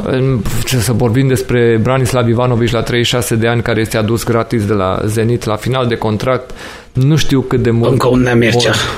Nu știu cât de mult vor ajuta. Așa că și aici pare o freasă de transferuri poate și mai slabă decât a lui Fulham, pentru că acolo au venit mai mulți jucători par ceva mai cu nume, ceva mai cunoscuți nu știu ce să zic, îi pun undeva la o notă de 4 din 10, să zicem, fereață de transferuri, trebuia să întărească mai solid, cu ceva mai serios, pentru că uh, tot ce au arătat până în prezent este fragilitate. Este ofensiv slăbuț și defensiv vraiște. Cam atât. West Brom, predicția de la noastră, Sheffield. Da, singur, da. în afară de Diangana, nimic. Pereira, să zic, este că... poate să facă ceva. Da, poate să vedem. Predicția e că tot uh, în zona retrogradării vor bălti, nu știu dacă vor reuși să se scoată de acolo. Deja am observat în primele patru etape că e tot o fractură mare de tot între echipele care se bat să evită retrogradarea și celelalte, adică ăștia West Brom, Burn, Burnley, Sheffield, uh, Fulham sunt la distanță mare de, de ceilalți. Uite, celelalte echipe mici, uite cum e Crystal Palace. Oduruxon se descurcă foarte bine. Exact cum spuneai tu, să facem 40 de puncte și pe aia ne relaxăm. Uh, Aston Villa, nu mai zic, uh, nu e echipă mare de Premier League în momentul de față și uite unde sunt în clasament. Adică e fractura asta mare, nu-i văd bine în momentul de față. Pare rău pentru Slaven Bilic, uh, omul nostru, din Croația. Uh, e un Neamircea, încă un Neamircea. Se știe că tot ce mișună în spațiul ex-sovietic este Neamircea. Rusia, Ucraina nu contează, toți sunt Neamircea. Și încă un Neamircea de vârsta lui Neamircea da. originalul. Adică mai bine lui no, pe Mircea Lucescu direct. Greu. Adevărul e că ambele echipe, Fulham cu West Brom, ne vor surprinde dacă vor evita retrogradarea. Asta este un adevăr pe care da. oricare dintre oamenii care se uită astăzi la Premier League e gata să ți-l spună. Bă, dacă oricare din astea două scapă, este o surpriză după cum s-au prezentat în patru etape. Așa că e de înțeles de ce îi avem în zona asta retrogradării, pentru că va fi cu adevărat o surpriză să-i vedem scăpând de retrogradare, la cum s-au prezentat până acum. Dar Andy, a treia echipă care ca medie iese la retrogradare, tu cine îi spune? Adevărul e că tu Eu ai avut deja. Să Burnley. Tu ai avut de fapt Eu deja Sheffield United pe listă, da, ceva mai devreme. Tu ai avut și mai jos pe Sheffield United. Eu i-am pus Eu pe Sheffield United pe locul 17 la limită să se salveze și prin asta înseamnă că făcând o medie ne iese locul 18 între noi doi pentru Sheffield United.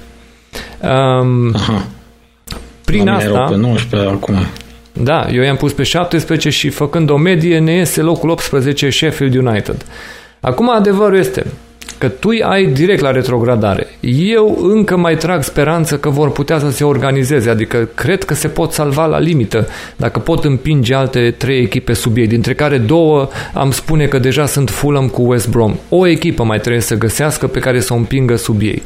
Chris Wilder, dacă pune șaua pe băieții ăștia și începe să uh, facă un mini scandal cu ei, poate că va reuși, poate că le va ieși. Eu i-am pus la limită că vor scăpa. Dar nu arată bine în momentul de față Sheffield. Nu ne-a arătat aproape nimic. Uh, apărarea lor nu este aceeași de anul trecut, portarul lor nu este același, uh, O'Connell va lipsi o perioadă mai lungă, fotbalul jucat de ei nu mai arată la fel. Nu mai este la fel de incisiv, nu mai este la fel de sigur, nu mai este la fel de surprinzător cum a fost anul trecut. Pare că echipele s-au obișnuit cu ce pot să propună. La nivel de transferuri, ne uităm și vedem că asta au reușit ei să propună în momentul de față. Uh, Brewster, sigur, recordul de transfer de la Liverpool, 23,4 milioane.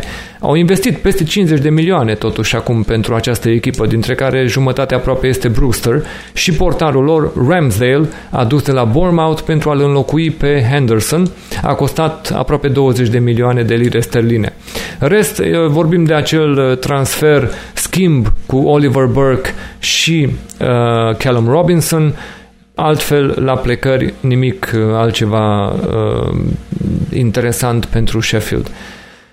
La nivel de fereastră de transferuri, și lor nu pot să le dau mai mult de 5 din 10. Adică Brewster este o speranță care Atât, dacă, da. ți iese, dacă ți iese, poți să zici că într-adevăr a, a fost marea găselniță a sezonului pentru tine. Iar Ramsdale pare un portar mai slab decât Henderson. Asta este momentul de față, ceea ce putem să concluzionăm. Și atunci, cum se dai o notă mare acestei frese de transferuri pentru Sheffield? Pare că au au înnotat după ceva și au ajuns la fundul butoiului de unde au scos două găselnițe, Brewster și Ramsdale. Andy, pentru tine, uh, predicția Sheffield United uh, să retrogradeze, pentru că, da, sunt în această discuție, oricât de bine au arătat anul trecut, prin felul în care au început și prin meciurile care urmează pentru ei, se pot duce în această zonă, discuția retrogradării pentru Sheffield United. Da, ăștia, hai să zicem, care exista o șansă, nota 5, pentru că l-au luat pe Brewster. Poate uh, le iese ceva și din câte văd l-au luat de tot, nu l-au luat împrumut. Da. Măcar le scot Opțiune. banii cu el, dacă deci, le crește. Uh, pentru Brewster, stipulările sunt în felul următor. Vreme de 3 ani, Liverpool are drept de răscumpărare a lui. Îl pot aduce înapoi pe o mm-hmm. sumă mai mare, adică vor face profit de la Sheffield da. United da. în cazul în care jucătorul explodează. E bine și pentru Liverpool, pentru că și ei pot să spună, domnule, dacă ăsta ajunge superstar la Sheffield United, putem să-l readucem dacă explodează da, acolo. Oricum mai aveau destui, da și nu puteam să-i dăm timp de joc la Liverpool, deci nu, nu urma să crească, să explodeze la Liverpool, Corect. asta este clar. Bun, mai departe, uh, Sheffield fie va face profit cu el, fie uh, nu va avea de ce să îl vadă plecat, uh, va putea să-l folosească atâta timp cât vreme de 3 ani de zile uh, nu, nu i-a convins pe cei de la Liverpool să-l aducă înapoi. Iar Liverpool, dacă nu va folosi clauza de răscumpărare, va primi 15% din viitorul transfer al lui Brewster când pleacă de la Sheffield United. Așa că cluburile s-au înțeles sub aceste clauze că este o afacere care convine tuturor. Da. De acord e bună, uh, a fost bine gândită, profită și ăștia mici, profită și, profită și cei mari. Poate vor reuși să se salveze, nu știu ce să zic, dar deocamdată nu joacă nimic. Știi la ce mă gândeam? Dacă vom mai avea un lockdown, vedem că a început deja valul 2 al pandemiei, poate vom mai avea un lockdown. Uh, asta ar putea să-i ajute să-și mai revină. Ar avantaja teoretic echipele mici care au loturi mai, mai subțiri să mai uh, recupereze. Nu știu, Eu știu, nu, nu știm ce să Pauza asta internațională poate o să-i ajute, adică ei n-au avut atât și de mult pauzele astea, da. poate au avut vreme să mai discute între ei, să, da. să se... Pe ăștia mari îi deranjează. Da, Corect, acolo pe ăștia mari îi deranjează. la cei mai mari. E, în fine, noi suntem acum la primele trei echipe trecute în revistă și ajungem la următorul loc. Andy, cine crezi că este în media noastră imediat deasupra liniei? Și pe 17 pusesem pe West Brom eu. Nu știu pe da, cine ai pe care deja i-am trecut pe care deja i-am trecut, trecut și atunci i-am îngropat. Adică. Cine, crezi că poate să, cine crezi că poate să vină? Dacă te uiți pe clasamentul tău și ai gândit și ce am pus, eu... I-ai pus pe Burnley cumva? Ia uite, Burnley? exact, Burnley este următoarea a, ah, echipă. Da, da, la mine puși pe locul 16 și la tine pe 18. De aici este media locului 17 chiar deasupra liniei. Eu mă aștept că totuși uh, Sean Dyche va reuși să găsească trei echipe sub el. Deci chiar și patru mă gândeam eu că va găsi numai pentru faptul că are organizare. Adică acolo nu se panichează nimeni niciodată. Uh, mereu se pun ca la cazarmă, lucrează, se pun la da, forjă, da, scot 1-0. Da, deci este ceva dintre asta de, de forcing mereu pentru a obține puncte. Așa că dacă ne uităm, imaginea este aici vreau să dau 1 din 10 la notă pentru transferuri. Pentru că ceea ce vezi pe ecran este dezolare maximă. Singurul transfer pe care îl face Burnley pe bani este Dale Stevens de la Brighton, care are 31 de ani, fundaș central, care costă un milion. Iar ce pleacă?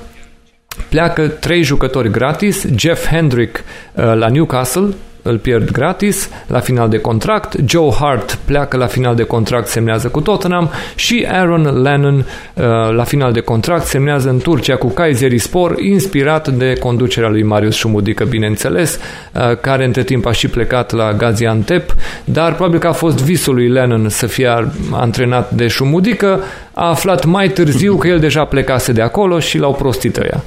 Așa că um, deocamdată ne uităm la Burnley și atât vedem. Stevens, nu vă uitați la Will Norris, cel care este portarul de rezervă. El a venit de la Wolves, unde a fost portar de rezervă și n-a apărat niciodată pentru a veni aici și să nu apere niciodată. Deci nu, aia nu e o achiziție. Așa că 1 din 10 pentru mine și doar faptul că este încă Sean Dyche acolo, dacă și el își dădea demisia, aș fi zis prima echipă retrogradată Burnley. Numai pentru că încă mai este acolo Sean Dyche, aș spune că sunt uh, deasupra liniei cei de la Burnley. Hai, nu chiar unul, că au scris un pic, știi? Au, au copiat titlul de pe tablă. Doi. Au scris cel, au scris cel mai puțin dintre toți, să știi. Nimeni n-a scris atât de puțin ca ei. Da. Nota 2, zicea profa mea de română, regrete eterne. Da, cam asta e. Cu transferurile, da, Sean Dyche se descurcă, el e obișnuit cu tractorul pe câmp, știe când să sape mai adânc, când să îți dea cu lopata în cap, cu cheia franceză, cu astea metodele lui. Mare, mare minune dacă nu îl vezi și, peste, și în sezonul 2021-2022 în Premier League pe ăsta. E un supraviețuitor. Asta este Am adevărat. Nu ne place, dar umblase vorba că au venit niște americani să cumpere Burnley și eu cred că problema a fost, adică greșeala lui Mike Garlic, uh, cel de patronul lui Burnley, Redneck. cred că a fost că i-a, i-a primit ziua pe oia. Când de fapt tactica cu care puteai câștiga era să-i primești noaptea. Era exact ca da, la Vaslui, când veneau în vremea lui Adrian Porumboiu jucătorii, trebuia să-i aduci noaptea și trebuiau să semneze până se lumina, pentru că altfel nu, nu mai rămâneau în oraș. Și cred că asta a fost problema și la Burnley când au venit americanii, au venit pe timpul zilei și n-au mai rămas, evident. Dar povestea aia l-a dus acum pe Shandaish să aibă numai un milion bugetul de transferuri. Eu chiar sper că ei vor fi unul dintre cluburile care vor mai cumpăra ceva până pe 16, adică să meargă să-i aducă ceva din că... Championship măcar. Eu cred că el a economisit el cumva un milion, a furat benzină, motorină, ceva așa, așa ar să facă transferul ăla. Da, asta este situația la Burnley și da, este ușor dezolant. Um, următoarea echipă, Andy. Cine crezi că vine în clasament în media noastră? Peste... Până aici am fost aproape. Eu aici pusesem farul Constanța, adică Brighton, respectiv Brighton pe locul 16. Mie îmi sunt simpatici așa, dar băi, totuși subțire. Ei, să știi că eu le-am pus puțin mai văzut. sus pe Brighton, pentru că eu uh, rămân un fan al lui Potter de la, de la Brighton. Aha. Și am pus mai jos pe alții, care, atenție, eu le dau șanse să retrogradeze, Uh, și s-a făcut media. I-am pus pe locul 18 pe cei pe care vezi acum pe ecran, Crystal Palace. Eu cred că au șanse să pice anul ăsta, cu tot cu Hodoroxon. Dacă îi lasă norocul, s-ar putea să-i vedem picând. Uh, eu tot mă aștept să-i lase norocul, pentru că ei scot niște rezultate um, uh, după care au terminat cu fotbalul. Deci ei niciodată nu mai joacă din momentul în care au ajuns la 40 de puncte. Sper să li se înfunde la un moment dat, pentru că nu îi va regreta nimeni la felul în care joacă fotbalul, în afară de fanii dedicați Crystal Palace, sunt câteva echipe pe care nu le regretă nimeni, că n-au propus mai mult fotbal. Nici Burnley, exact cum spuneai și tu, este o echipă pe care nu o va regreta cineva. Nu a regretat-o pe Stoke City când a retrogradat. Pentru că nu sunt echipe nu, care să-ți propună, zici că ai pierdut fotbalul lor spumos. Nu, ai pierdut niște meciuri de bărbați, eventual. Ai pierdut dacă ești fan K1, ești fan uh, de alte sporturi mai de contact, atunci îi regreți pe oamenii ăștia. Dar altfel, Palace cred eu că are o fereață de transferuri de 3, maximum 4 din 10. Uh, reușesc da, să aducă un singur jucător, uh, Ebereci Eze uh, este omul care vine de la Queen's Park Rangers pe o sumă bună. Uh, cu tot cu bonusuri se duce spre 20 de milioane. Suma oficială la start a fost undeva la 16 milioane. Da, e tânăr, e exploziv, poate să fie omul care să, să facă treabă împreună cu Wilfried Zaha, dacă tot n-a plecat Zaha. Uh, rest, fundașul dreapta Ferguson, cred că va juca în momentul în care va deveni disponibil, dar e accidentat, a venit liber de contract uh, la final de înțelegere cu West Brom și în fine este împrumutul lui Batshuayi, care mai punctează pentru ei, în vreme ce culmea ies pe profit la vânzare, pentru că îl dau pe Sorloth, uh, adversarul României din meciul cu Norvegia, îl dau pe Sorloth la Leipzig cu 18 milioane, 20 de milioane de euro, în condițiile în care nu dăduse niciun gol pentru Crystal Palace. A fost împrumutat la Trabzon în Turcia, a dat o căruță de goluri pentru ea într-un sezon și a venit oferta de la Leipzig să-l vândă. Gata. I-au și dat drumul, 20 de milioane au luat pe el de euro, 18 milioane de lire sterline și asta este fereastra lui uh, Crystal Palace pe care noi îi punem pe locul 16 în medie, ceea ce înseamnă că undeva, să zicem, uh, încrederea ta că rămâne rigurozitatea lui Hodgson, comparativ cu faptul că eu aș vrea să-i văd mai jos, dar s-ar putea să nu iasă, îi ține în Premier League. Între noi doi, media lor de poziție este 16 la final de sezon. Oricum, ne așteptăm din nou la meciuri la fel de forjate și din partea lui Crystal Palace cum a fost în trecut. Impresiile tale? Am fost destul de, am fost destul de aproape și aici. Să da. vedem când ajungem la alea din prima jumătate a clasamentului. Da, de-aia spuneam, eu aș fi de acord cu 18 echipe în prima ligă, pentru că m-am săturat să văd Hodoroxon, m-am săturat să-l văd pe Mark Hughes, că bârfeam mai devreme, m-am săturat să-l văd pe Harry Redknapp, bine, nu-l vedem acum, dar nu știi niciodată. Mai un pic și o să-l vedem și pe Graham Sunes. Poate la Pucă știm că moșul e un pic țignit, nu știi niciodată. Te povești că vine în locul doamna Parker. Da, deci m-am săturat să-i văd pe ăștia, echipele astea care nu joacă nimic și care, iată, dau apă la moară celor care vor desfințarea ligii naționale și super, înființarea Superligii europene. S-ar mai strânge un pic și datele alea, programul, adică s-ar restrânge, n-ar mai fi atâtea accidentare, acum avem interes am și eu interes că joc uh, fantasy. Nu-mi convine da. să mi se accidenteze jucătorii. Uh, Stock City, doamne ferește, dar să nu mai văd pe aia, că era ceva de speriat. Bun, Andy. Media locului 15. Cine crezi că urmează pe listă? Dacă te uiți în sus, pe cine crezi că ar urma să întâlnim? Eu aici pusesem uh, castelul nou. Pe ăștia okay. văzusem pe Newcastle. Pe locul 15. Dar pentru că i-ai avut pe, pe Brighton cine... și mai jos și eu i-am pus da, puțin Brighton mai sus, 16. adevărul este că media noastră iese cu Brighton următoarea poziție. Eu pe mhm. Brighton mm-hmm. i-am pus pe 14, tu i-ai pus pe 16 și ies cu media locului 15 până la urmă ce de la Brighton. Oricum amândoi vedem scăpând de retrogradare. Um, e o echipă care da. joacă fotbal, uh, joacă fotbal curajos și au o strategie interesantă de achiziții. Cumpără jucători tineri, cumpără jucători da. de care nu prea ai mai auzit, numai pe date statistice. Modelul Brentford este în Premier League pentru Brighton.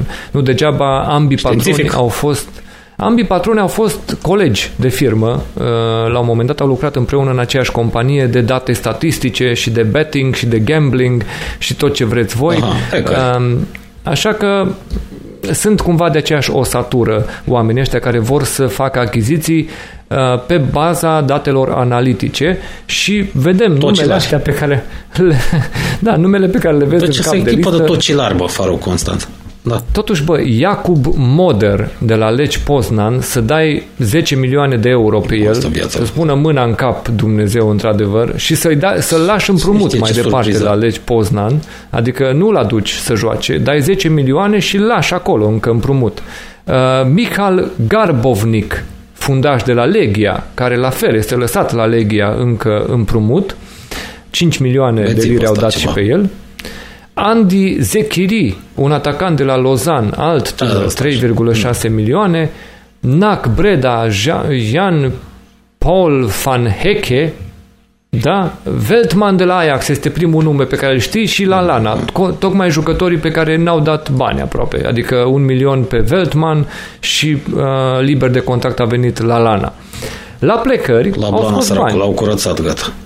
Uite, la plecări au scos bani, că au luat 10,5 milioane pe Knockhart, au uh, prostit niște chinezi uh, să-l ia pe Aaron Moy. Nu că n-ar fi bun Aaron Moy, dar nu va avea chef de joc acolo la ei. Cu siguranță nu va avea chef de da, fotbal. Da, ce să le ia banii. Dar probabil că două, trei săptămâni va anunța că are COVID. După aia nu-l vor găsi da, pozitiv, va spune că, da, în China nu se recunoaște că ai COVID. Va spune că a călătorit el de fapt, a venit în China. În China, în mod oficial, nu mai e voie să ai COVID în momentul de față. Uh, și atunci, nu știu, Aaron Moy uh, va merge de pe aici pe acolo, Shanghai îl va plăti, iar uh, Brighton a primit 4,1 milioane de lire. Are bani Partidul Comunist Chinez cu Onson. Shane Duffy a fost cedat ca împrumut la Celtic pentru 2 milioane de lire sterline. Uite cât ce bani a plătit Celtic doar ca să-l ia împrumut pe Shane Duffy să aibă fundaș central. În vreme ce a plecat Stevens... Da, a plecat Stevens la Burnley, despre care am vorbit mai devreme. A plecat Montoya într-un final, fundașul dreapta, venit de la Barcelona, a plecat acum înapoi în Spania la Betis. A plecat uh, veteranul Glenn Murray, care credeai că nu va mai pleca niciodată, nici măcar acasă. Ai fi zis că rămâne mereu la stadion și că va juca până la 73 de ani.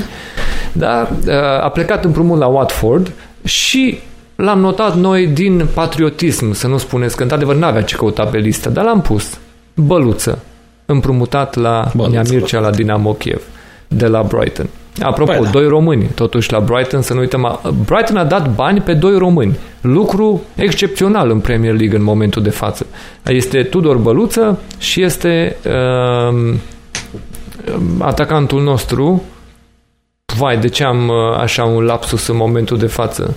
Andone, Florin Andone. Care? okay. Andone. Ah, Florin Andone. Da, deci a dus uh, din Spania Andone pentru um, o sumă destul de importantă, dar și el împrumutat la Galatasaray și acum așteaptă probabil revenirea din accidentare. Fereața de transferuri, pentru că numele astea nu le cunoaștem, nu știm de ce sunt luați, unde sunt dați, sunt împrumutați cu toții. Doar Veltman și Lalana au rămas oameni care să conteze pentru ei, ceilalți sunt doar investiții. Aș zice că fereastra lui Brighton este de, nu știu, de maximum 5, 4, 5, ceva de genul ăsta, pentru că au început bine, au fost cumpărați repede Veltman cu Lalana, Aș zice 5 numai pentru suma asta de transfer pentru Veltman, să-l iei de la Ajax la un milion de euro, peste o mare găselniță la 28 de ani un fundaș al lui Ajax. Dar nu prea joacă oricum, așa că nu pot să le dau mai mult de 4-5 fereastra lor de transferuri și peste linia de retrogradare, cu un fotbal interesant, dar fără să conteze foarte mult. Asta cred că va fi cu Brighton.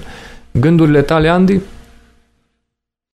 Uite, interesant, că deci au un mafiot, pe, mă scuzați, vreau să spun, un impresar, un scouter, un căutător de talente cu relație pe Polonia, ceea ce puțin au, totuși. De, și în rest, ce naiba să zic, a plecat și amărâtul ăla de la Ajax, a venit și el în Anglia să-și ia un Jaguar. Asta fac olandezii când ajung în Anglia și iau Jaguar și pe aia se interesează, aveți o vreo, vreun cartier roșu pe aici? Nu există. Păi nu, noi nu avem. Păi cum nu aveți? Nu aveți curve? Ba da, avem, dar la noi le găsești la discotecă, la club, la, nu avem străzi dintre astea. Și, atenție, stimați cetățeni olandezi, în Anglia, din câte am aflat, din rapoartele Scotland Yardului, evident, când le mai publică, drogurile sunt un pic mai scumpe. Mai scumpe și nu sunt chiar legale. Da, Jaguarul și ia, băiatul. Asta mai rămăsese, amărâtul ăsta, după ce a scăpat și Donny Van de Beek, a scăpat și Veldman, da, se vor salva. Și eu îi văd salvându-se. Joacă frumos Brighton. Mie îmi plac, sunt simpatici. Dar fiind o echipă situată așa la balul mării, cum s-ar zice pe la noi, eu fiind un tip mai apropiat de țărm decât de interiorul continentului, de uscat, îi simpatizez, așa că le doresc tot binele din lume. Următoarea echipă, Andy, pe cine crezi că întâlnim deasupra lui Brighton? Poți să ai o idee despre cine ar veni pe care pe lista noastră cineva, cine n-a fost până acum? Eu pusesem șunca de vest. West Ham. E, dar între timp mine, mai aveai încă o echipă pe listă pe care, n-ai, pe care n-ai bifat-o. O aveai și mai jos și o regăsim împreună amândoi pe locul 15 pentru A, noi. Așa, vă, da, data trecută zisesem Newcastle, da. Da, este aceeași medie cu Ali Brighton. Da. Amândoi am, am fi văzut Brighton cu Newcastle am fost tot acolo. Deci eu am da, pus și, și pe Newcastle. Unul de da, 15-15 amândoi am pus poziția asta pentru Newcastle și uh, am făcut aceeași medie cu 16-14 la Brighton, unde eu am văzut 14 un loc mai bun pentru Brighton, dar sunt tot acolo, sunt două echipe care sunt exact în aceeași zonă. Și în momentul ăsta, dacă ne uităm pe transferurile lui Newcastle, vedem totuși Callum Wilson 20 de milioane, Jamal Lewis este vorba de jucătorul pe care nu s-a înțeles Liverpool cu Norwich și a dat 15 milioane uh, Newcastle în condițiile în care Liverpool a, vrea să, a vrut să dea doar 10 și l-au luat pe Tsimikas de la Olympiacos cu 13 până la urmă, spunându-i pas Tsimikas. lui Jamal Lewis. Uh, Hendrick a venit liber de contract de la Burnley și Fraser a venit liber de contract de la Bournemouth. La plecări, nimic notabil, uh, singurii jucători despre care mai auzit Colback, Jack Colback, aproape că nimeni nu mai știa că mai joacă fotbal sau că mai este la Newcastle, el fiind din uh, acei fotbaliști rari care au jucat și la Southampton și la Newcastle, uh, la Sunderland și la Newcastle, la mari rivali. Așa că Jack Colback Până la urmă, Colback și-a terminat contractul și a plecat mai departe la Nottingham Forest. În vreme ce două împrumuturi sunt jucători care au mai bifat minute sezonul trecut, Lejeune și Muto, jucători care au fost văzuți surplus și cu aceste veniri, Andy, totuși pentru mine este ușor surprinzător că a dat drumul la bani eh, Mike Ashley pentru cele două achiziții, mm-hmm. Callum Wilson și Jamal Lewis, mai ales după tranzacția eșuată de preluarea clubului, nu scandalul ăla nu i-a ieșit uh, ciozvârta lui Mike Ashley, că acolo într-adevăr era o treabă bună. Uh, însă, cred eu că venirea lui Callum Wilson, care a arătat că dă goluri, de cum a sosit, a intrat în echipă și a dat goluri, da. Plus Jamal Lewis a jucat fundaș stânga și s-a lipit la rezultate destul de ok pentru Newcastle, aș zice că fereastra de transferuri poate fi încadrată la un 6 din 10. Cred că putem să o punem pentru aceste două investiții pe care le-au făcut și pentru transferurile astea gratuite pe care le-au, uh, le-au perfectat, în mod normal convingându-i pe oamenii ăștia, fără contract, să-i aleagă pe ei, că probabil că au avut oferte și din altă parte. Așa că Andy, gândurile tale despre Newcastle, o echipă pe care am văzut că pornește mm, așa, așa, așa, dar este cel puțin pare întărită cu jucători care seamănă a Premier League. Se, se debarasează tot mai mult de de, nu știu, de senzația pe care o aveai când te uitai la meciurile lui Newcastle că joacă vreo 8 jucători de Championship cu vreo 3-4 jucători de Premier League. Cam asta era senzația. Și în momentul de față ai zice că încep să se adune jucători de Premier League la, la Newcastle și cu care să n-aibă atât de mare emoții cu retrogradare. Da, mie îmi place Wilson, l-am și luat în echipa mea de băiat bun de Fantasy Premier League. Echipă, reamintesc, intitulată sugestiv Stănescu Athletic. Îmi fac și eu un pic de reclamă. Da. Nu e momentul astăzi să vorbim despre FPL. Uh, și cu Luis, da, 6, 7, nu, hai 6. Mai bine că doar două transferuri mișto, în, restul, în rest mai nimic nu se pune problema retrogradării la ăștia, cel puțin. Ar fi o surpriză, totuși, avându-l pe băiatul ăla, pe Wilson. Și oricum e un brand, Newcastle e un brand, unul dintre cele mai mari. Acolo în Marea Britanie, poate mai puțin cunoscut în lume, dar la ei contează. Am văzut în mesajele uh, urmăritorilor noștri că au fan și în România, nu trebuie să ne surprindă. Nu retrogradează ăștia, se vor descurca. Hey, mergând mai departe, Andy, cine crezi că e pe următoarea poziție? Pe cine avem următoarea echipă? Stai să ne gândim. Tu ar trebui Ce să, diferi, să, să, să tragi sau... peste echipele de care am discutat, să întreb care poate să fie următoarea da, echipă. să trag eu, da. Deci, să vedem. Fulham, am discutat. Uh, Sheffield am discutat, West Brom. West Brom, Sheffield, Burnley, Crystal Palace Așa. out, Brighton out și Newcastle da. out. Păi, am, la mine mai rămân uh, pe 14, trecusem pe locul 14 pe ăștia de la Șunca de Vest. E, și pe locul uite, 12, surpriză, Manchester eu i-am pus pe 13. Eu i-am pus pe 13 pe West Ham, tu i-ai pus pe 14. Băi, și ne iese, fost. La fiecare. Ne iese, da, ne iese media uh, locului 13 pentru West Ham ca predicția emisiunii noastre. Ei bine, două achiziții pentru West Ham. Thomas Sucek, după ce a fost adus împrumutat în ianuarie, a fost uh, transferat definitiv de la Slavia Praga. Pă, s-au lipit ăștia la bani Slavia Praga, fii atent cu doi jucători. Uh, vreo da. 15 milioane de euro, mai mult de 15 milioane de euro pentru Thomas Sucek, după care i-au convins să mai cumpere și un fundaș dreapta de la Slavia, că ai bă, domne, că sunt buni, vă spunem noi, nu v-am păcălit nici cu Sucek. Așa că a fost... Păi vezi că avea dreptate Bursucu da, când ne-a da. spus că Slavia Praga e cea mai bună echipă din Europa. Uite cât jucători dau în Premier League. Da, uite, vine un Vlad, Vladimir Kufal, mă rog, Sofal, îi spuneau cei din, de la Sky Sports, da, știe, uh, de la Slavia Praga, are 28 de ani, băiat din ăsta, muncitor, deci nu e de viitor sau ceva, l-a dus la 28 de ani să, să tragă, să tragă la jug, pur și simplu pe banda dreaptă, acolo fundaș dreapta, vreo 6 milioane de euro au plătit pentru el vreo 2 milioane pe an, deci nici măcar așa banii jos. Nu, Gigi l-ar fi refuzat. Vii cu banii, bă, 6 milioane. Cum? Au vrut să dea două, două acum, tu să da, nu. Da, nu, i-ar fi refuzat, dar uite că ăștia au acceptat câte 2 milioane în fiecare an și 6 milioane de euro este suma finală de transfer. Problema fanilor uh, West Ham este că te uiți la plecări și îți dai seama că parcă uh, ai făcut mai mulți bani din plecări decât ai investit în uh, sosiri. Adică Diangana uh, aproape că ți-a scos mai mult, asta este numai suma dată la plecare, dar încep să mai vină bani. Uh, Aieti, care a plecat la Celtic, a mai primit 5 milioane de lire pentru el. Uh, Hugel la Norwich 3 milioane și în fine, restul nu prea mai contează foarte mult. Sunt totuși împrumuturile lui Felipe Anderson la Porto, Zabaleta a retras uh, Carlos Sanchez fără club și Wilshere, uite, Wilshere în ultima zi a fereței de transferuri, de vine, vine West Ham și îi spune că îl roagă să plece. Uh, mai are un an de contract da. cu West Ham, se uită în ochii lui Wilshire și spune ai vrea să pleci? Poți? Hai să ne înțelegem. Pleacă, te rog.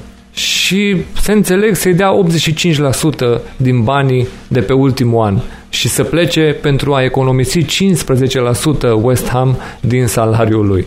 Extraordinar ce țeapă a ajuns să fie Jack Wilshere pentru West Ham, jucând atât de puțin în cei trei ani de contract, uh, trebuind în patru ani, scuze, și să trebuiască să-i și răscumpere contractul uh, în ultimul an, să nu-l mai țină, doar, doar să-l vadă plecat. Așa că destul de complicată situația cu Wilshire, dar astea sunt plecările la sosiri, nu știu, aș zice că le dăm, uh, se discută că va veni uh, Ben Rahma de la Brentford, uh, vedeta care a fost pereche mm-hmm. cu Watkins la Brentford în Championship anul trecut și că vor da pentru el vreo 30 de milioane. Dacă fac tranzacția asta și eu cred că vor cumpăra ceva, nu vor lăsa numai atât patronii West Ham, pentru că se tem de răzmeriță acolo. Și cred că în condițiile în care mai vine și Ben Rahma, ai putea să să pui o fereastră de transferuri pe la nota 6, ceva de 5-6, ceva de genul ăsta. Pentru că Diangana nu trebuia să plece, nu trebuia să-i dai drumul. Era un jucător de viitor pe care puteai să-l crești. Și te-ai la vreo 20 de milioane pe care puteai să le primești cu tot cu bonusuri în viitor și ai zis e o ofertă prea bună. 20 de milioane îi iau și investesc în altă parte. Doar că după aia au dat din stânga în dreapta și n-au reușit să cumpere nimic. N-au putut să le ia pe Tarkovski, uh, se chinuie acum cu uh, Ben Rahma și vor vedea dacă măcar pe ăsta să poată să-l aducă. Dar uh, Diangana altfel era un om care putea să fie ținut, cu care puteau să facă treabă. Andy, pentru tine, s-a întors David Moyes. Să notăm lucrul ăsta. L-am da, văzut gata. dând o primă declarație de presă arăta răvășit, bineînțeles, cu părul vâlvoi, mult mai albit, adică la, la cam uh, chinuit covid Da, și um, a vorbit că a fost o perioadă mai complicată, sigur, dar a trecut peste și e bine. Gândurile tale despre West Ham pe final? Da, deci nici COVID-ul bă, nu l-a suportat pe David Moyes, asta e concluzia. Dar eu am remarcat cât de aproape am fost la fiecare echipă, totuși, la fiecare loc unde celălalt gândim da. cam la fel. La final o Poate să punem imaginea punem... pe ecran. O să vezi când punem imaginea pe ecran cam cum am stat noi, ce ai spus tu, ce am spus eu și cum a ieșit media finală. Dar pentru a nu da de acum rezultatul, trecem echipă cu echipă până la vârf. Dar la final vei avea imaginea asta și vei vedea exact că am fost destul de aproape cu foarte multe predicții. cel puțin în jumătatea asta de jos a clasamentului, ar trebui să o punem și noi de o conspirație, de un complot, dacă, da, cum au făcut ăștia de la Liverpool și United. Doar două echipe, deci la alea mici găsesc scuze, chiar dacă le-am dat note mici pentru transferuri, cele despre care am discutat până acum. Dar sunt mai săraci, sunt cu probleme. Cred că cea mai proastă notă de transferuri ăștia ar merita West Ham pentru Diangana și mai există încă o echipă cu o politică de transferuri dezastruoasă în fereastra asta, Manchester United.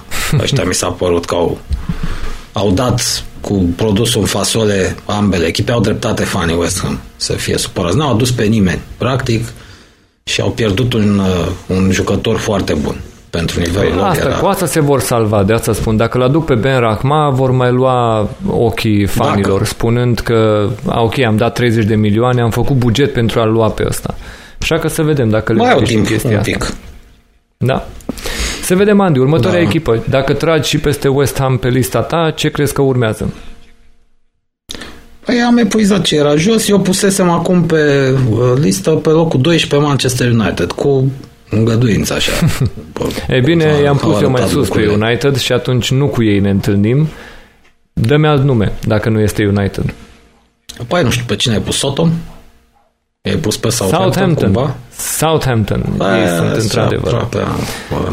Eu i-am pus pe Southampton pe locul 12, tu i-ai pus pe locul 10 și a ieșit media de 11 cu care totuși um, la noi în clasamentul final, din medie ies pe locul 12 pentru că cealaltă echipe au, le-am plasat puțin mai bine amândoi. O să vezi la final. Uh-huh. Ideea este că Southampton, cu achizițiile lor, uh, l-au cumpărat pe Ibrahima Diallo de la Brest, uh, Stad Brest, uh, cu 13,5 milioane. Bunice, da. Walker Peters, fundașul dreaptă la Tottenham, 12 uh, milioane, Salisu, fundașul central de la Valladolid cu 10,8 și Theo Walcott a venit împrumut de la Everton. S-a întors acasă da. la clubul care l-a propus spre Arsenal, um, unde a fost a la copii cu Gareth Bale. A fost la copii cu Gareth Bale, Theo Walcott, uh, la copiii lui Southampton. În fine, la plecări au punctat și aici destul de ok. Hoiberg a plecat la Tottenham pe vreo 15 milioane, au luat 5 milioane 6 de la Fulham pe Harrison Reed, a plecat uh, Lemina, Wesley Hood, jucători care au primit câteva sume pe împrumuturi. Au scăpat de jucători pe care nu mai vreau să-i plătească. Uh, Carillo, deci Guido Carillo a fost o țeapă fabuloasă adus din Franța, acum au reușit să scape de el. Maya Yoshida a fost dat uh, la final de contract la Sampdoria. Sofian Bufalo, o altă țeapă, vreo 20 de milioane au dat pe el și acum l-au dat împrumut la Angers și Cedric Soares, uh, care deja din ianuarie ajunsese la Arsenal uh, și-a definitivat transferul gratuit la Arsenal după un împrumut de șase luni și acum un transfer definitiv la Arsenal, fundașul dreapta portughez. La nivel de freață de transferuri, nu pot să le dau nici lor mai mult de nota 5-6. Uh, nu mi se pare că au adus ceva foarte valoros Uh, Walker Peters este un jucător, uh, poți să zici că este un pariu, pentru că nu jucase foarte multe minute la Tottenham. Uh, Salisu, Ibrahima Diallo, la fel, jucători tineri, 21-22 de ani, tot pariuri pentru viitor. Nimic care să-ți spună că brusc uh, Southampton va sări, în, uh, va avea un mare salt valoric. Și la plecări l-au pierdut pe Hoiberg, în rest sunt jucători de care erau perfect dispuși uh, să se despartă. Andy, pentru tine gândurile despre Southampton când noi în medie îi punem undeva pe locul 12. Adică amândoi suntem de părere că nu vor avea emoții cu retrogradarea, dar mm-hmm. foarte probabil uh, va fi o misiune grea să intre în prima jumătate a clasamentului. Păi, văd că tot cu știința și hase șprițul ăsta, tot cu metodele științifice, că am impresia că a încercat să iasă un pe zero cu fereastra asta de transferuri. Adică să de tot atât cât o să iei, da, nu prea ieșit până la urmă, e un pic, un, un pic cu vreo 10 milioane aproape. Trebuie să aibă un pic de buget și el, totuși. Da, i-au dat. Hai că îți dăm și ție de încolo. da, nota așa de mediocritate care l-am văd eu pe Hase și prițul ăsta nu e mare scofală, dar pentru Southampton, na, ce vrei. Să se mențină în Premier League pentru ei totuși e ceva, că n-au, nu stau pe un buget fabulos. E bine, Andy, trecând la echipa următoare, ți-ar spune că tu deja te așteptai să găsești Manchester United și pentru că tu i-ai pus pe 12 și noi deja ajungem la locul uh-huh. 11, eu o să spun că i-am pus mai sus pe United și eu îi ajut să mai urce, ceea ce înseamnă că nici aici nu îi întâlnim și dăm o altă echipă dacă yeah. este United pe care noi o plasăm Dar pe că ai pus Aston Villa. Aston Villa, Leeds sau Leicester? Avem pe ecran Aston Villa. Aston Villa. Eu i-am pus... Eu păi și eu tot pe 11 Eu am pus pe 10, tu i-ai pus pe 11 și au ieșit pe 11. Ah, da, pardon, scuzați. Da. Deci și eu îi văd uh, o echipă care anul ăsta n-ar trebui să aibă emoții cu retrogradarea. Asta va fi de, anul ăsta va fi o surpriză dacă vedem Aston Villa având emoții cu retrogradarea. Anul trecut era o posibilitate reală, pentru că nu știam ce mhm. valoare au achizițiile pe care le-au făcut. Anul ăsta cu ce au cumpărat va fi o surpriză dacă îi vedem în zona retrogradării, dacă îi vedem să aibă emoții. Au și început bine, au deja 9 puncte din 40, ai putea spune, dacă ai fi să calculezi um, ce ai de făcut pentru a evita retrogradarea. Așa că te uiți la transferul după cele 100 și aproape 50 de milioane de vara trecută, uite că au mai plusat vreo 75 și vara asta.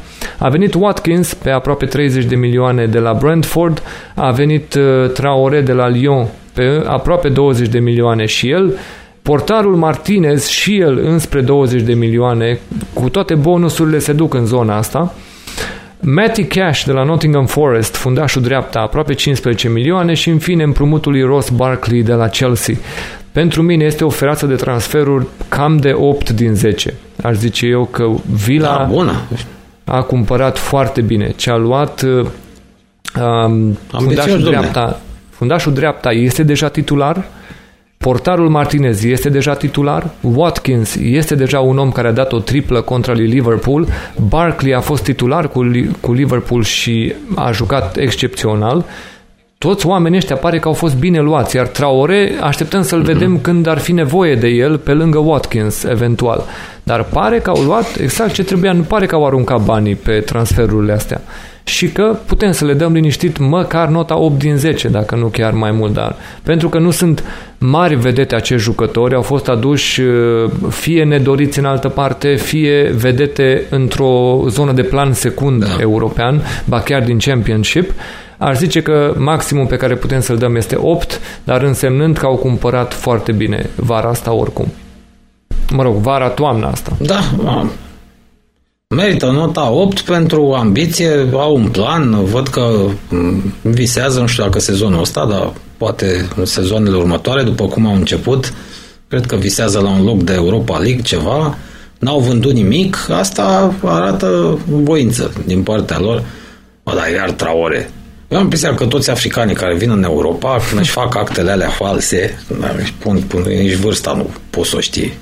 La ăștia când vorbesc acolo cu falsificatorii, aia le zic, bă, pune traore, că se știe de numele ăsta a fost Europa. la Chelsea. Este o grămadă este, de traore. Este, este ăla care a fost la Chelsea, împrumutat la Lyon, cumpărat da, de Lyon definitiv. Da, Aha. este din uh, armata de împrumutere a lui Chelsea, a fost acolo, a fost cumva din aceeași generație cu Tammy Abraham și au ales unul dintre ei să rămână pe acolo. Pe Traore l-au dat împrumut, l-au vândut definitiv la Lyon și acum a fost cumpărat de la Lyon de Aston Villa. Deci nu este nou venit în fotbalul englez, dar nu prea a avut șanse la Chelsea să, să prindă minute și să joace. Um, Dar mai răsfirați, bă, băieți, bă, ăștia cu Traore. Dă un colo de treabă. Da. Altfel, Andy, următoarea echipă trage și peste Aston Villa și o să spun că nici acum nu este Manchester United, pentru că Hai, eu i-am pus ceva treabă. mai sus. Dă-mi alt nume dacă Ai pus Leicester sau Leeds? Ce ai pus? Leicester, este, Leeds, Wolves. Într-adevăr, Leeds United.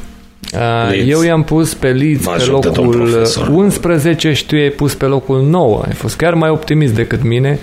Uh, i-ai văzut uh, mult mai bine plasați în top 10. Eu cred că vor avea cel puțin emoții sau, mă rog, pe final cred că o vor lăsa mai moale.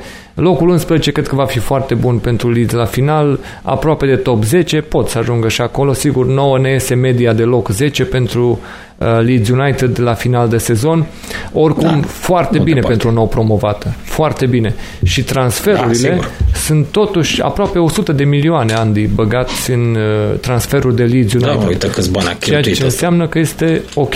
Au arătat ambiție. Rodrigo de la Valencia vine pe 30 de milioane de euro, 27 de milioane de lire sterline. Diego Lorente de la Sociedad, 18 milioane de lire sterline. Rafinha a dus în ultima zi de transferuri atacantul de la Rennes este uh, cam 20 de milioane de euro. Helder Costa a fost cumpărat definitiv da. de la Wolves, avea obligația să-l cumpere după împrumutul de la Wolves odată cu promovarea. Au dat pe el 16 milioane de lire sterline. Fundașul Koch de la Freiburg, uh, cam uh, gafangiu, așa am putea să spunem, uh, este uh-huh. printre remarcații la gafe în primele etape, dar poate că va crește, să vedem. A venit de la Freiburg pe vreo 12 milioane de lire. Uh, Melie, portarul de la Lorient, a fost cumpărat definitiv, el a fost uh, împrumutat în Championship anul trecut și acum este cumpărat și titularul postului. Și pe el s-au dat vreo 6 milioane. Și în fine um, un tânăr de la Wigan, Gelhard, împreună cu uh, mijlocașul împrumutat de la City, Harrison, Uh, la plecări nu e cazul să notăm nimic pentru că au avut multe împrumuturi care n-au mai fost concretizate, uh, jucători la final de contract și de fapt discutăm doar despre aceste sosiri care se duc înspre 100 de milioane. Cu ceea ce au cumpărat, ceea ce nu știm este cât de bine vor prinde toți acești jucători. Singurii pe care i-am văzut jucând un meci bun a fost Rodrigo intrând de pe bancă, în vreme ce Helder Costa joacă și a arătat destul de bine, Koch joacă și gafează, Melie e un jucător care face și parade, dar care arată și ca un copil în poartă de câteva ori.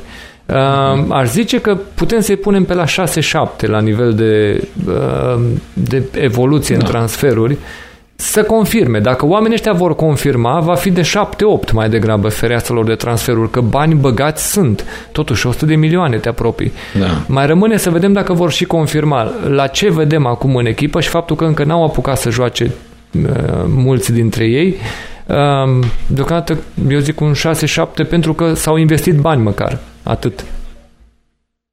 Da, cam mulți bani totuși. Mă gândeam ce se va întâmpla în caz de scandal, cum uh, ieșea de bine lui Bielsa, el pleacă cu mare scandal de la toate echipele, dar mai lasă și moștenirea asta în urmă. Este un uh, deținător de platformă, de streaming, de meciuri, de drepturi TV, este um, totuși bine poziționat pe piață ca să, să poată să calculeze Andreea Radrițani, um, patronul cel de la Leeds. Așa că eu zic că el are un calcul legat de ce vrea să facă și cred că în multe puncte este atent să nu-l supere pe Bielsa față de ce ar mai fi vrut să facă, poate. Să vedem, să A, vedem, dar deocamdată au pornit bine. Nu știu, deja au apărut, vă reamintesc că au apărut uh, niște mici probleme. El ar fi vrut să crească valoarea brandului, să-și facă un pic de reclamă, vrea să aducă niște nume, Bielsa s-a opus, au vrut să-l ia chiar pe Cavani, care a ajuns în cele da. din urmă la United. Nu neapărat Cavani, că, da, da, să-l folosească deci asta vede altfel. El sau știe cu marketingul. La ei în Rosario e cu șpaga, tată. De cartezi, ce e marketing. Ai mai zis și merchandising. Ce merchandising? Bă, să facem bișniță, nu? Da. Deci ne-am lămurit și cu Lița, am fost aproape. Da, trecem la următoarea echipă și în sfârșit deci, îți fac pohta ce o pohtești. A, Acum e, bine, în cele din urmă ajunge la Manchester United. Foarte slab o vedem. Și pe... Uh, eu am crezut că o văd foarte slab pentru că am pus-o pe 8, ca să descoper că tu ai văzut-o pe 12. Da.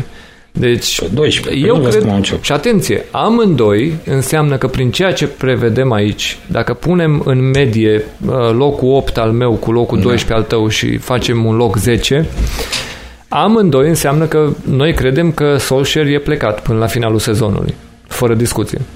Da, eu nu-l văd rezistent. Nu văd cum ar putea recupera vestiarul, în primul rând. Ăștia îl vor sacrifica, cine știe ce naiba se va întâmpla. În orice caz, uh, echipa e în degringoladă totală, se vede că e sat fără câini, nu se știe cine. De fapt, nu e niciun stăpân acolo. În birocrația care fac bani pentru familia Glazer și echipa e cam de izbeliște, nici nu cred că interesează rezultatele pe cei din conducere, iar ăsta micu, nu știu, da, ori e naiv, ori se droghează, nu-mi dau seama. Care e problema în Solskjaer, nu-și dă seama în ce situație e. Ar fi timpul să iasă la o conferință de presă și să spună, bă, îmi dau demisia, iată de ce, întărind ceea ce au spus înainte Mourinho, ceea ce a spus și Van Hal, e drept că Van Hal a spus ce relație proastă a avut cu conducerea mult după ce a plecat. Dar prin asta uh, i-ar pune pe ăștia pe o poziție incomodă. Pe când așa va fi dat afară ca un ca pe un câine îl vor da afară dacă mai vine un rezultat dintre ăsta Păi, uh, slab. Acum a avut noroc că a pierdut cu Tottenham. Dacă când o să da. pierzi cu, să zicem că pățești vreo rușine, nu știu, 6-1 cu Burnley. Wow.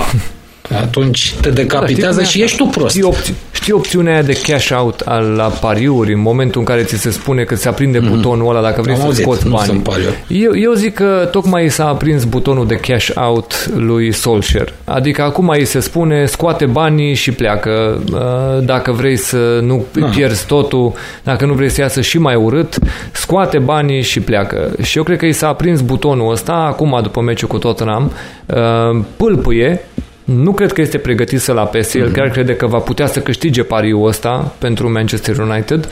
Uh, pentru că butonul ăla ți se aprinde atunci când tu crezi că vrei să-ți iei mai puțini bani, uh, dar să nu mai trebuiască să riști mai departe.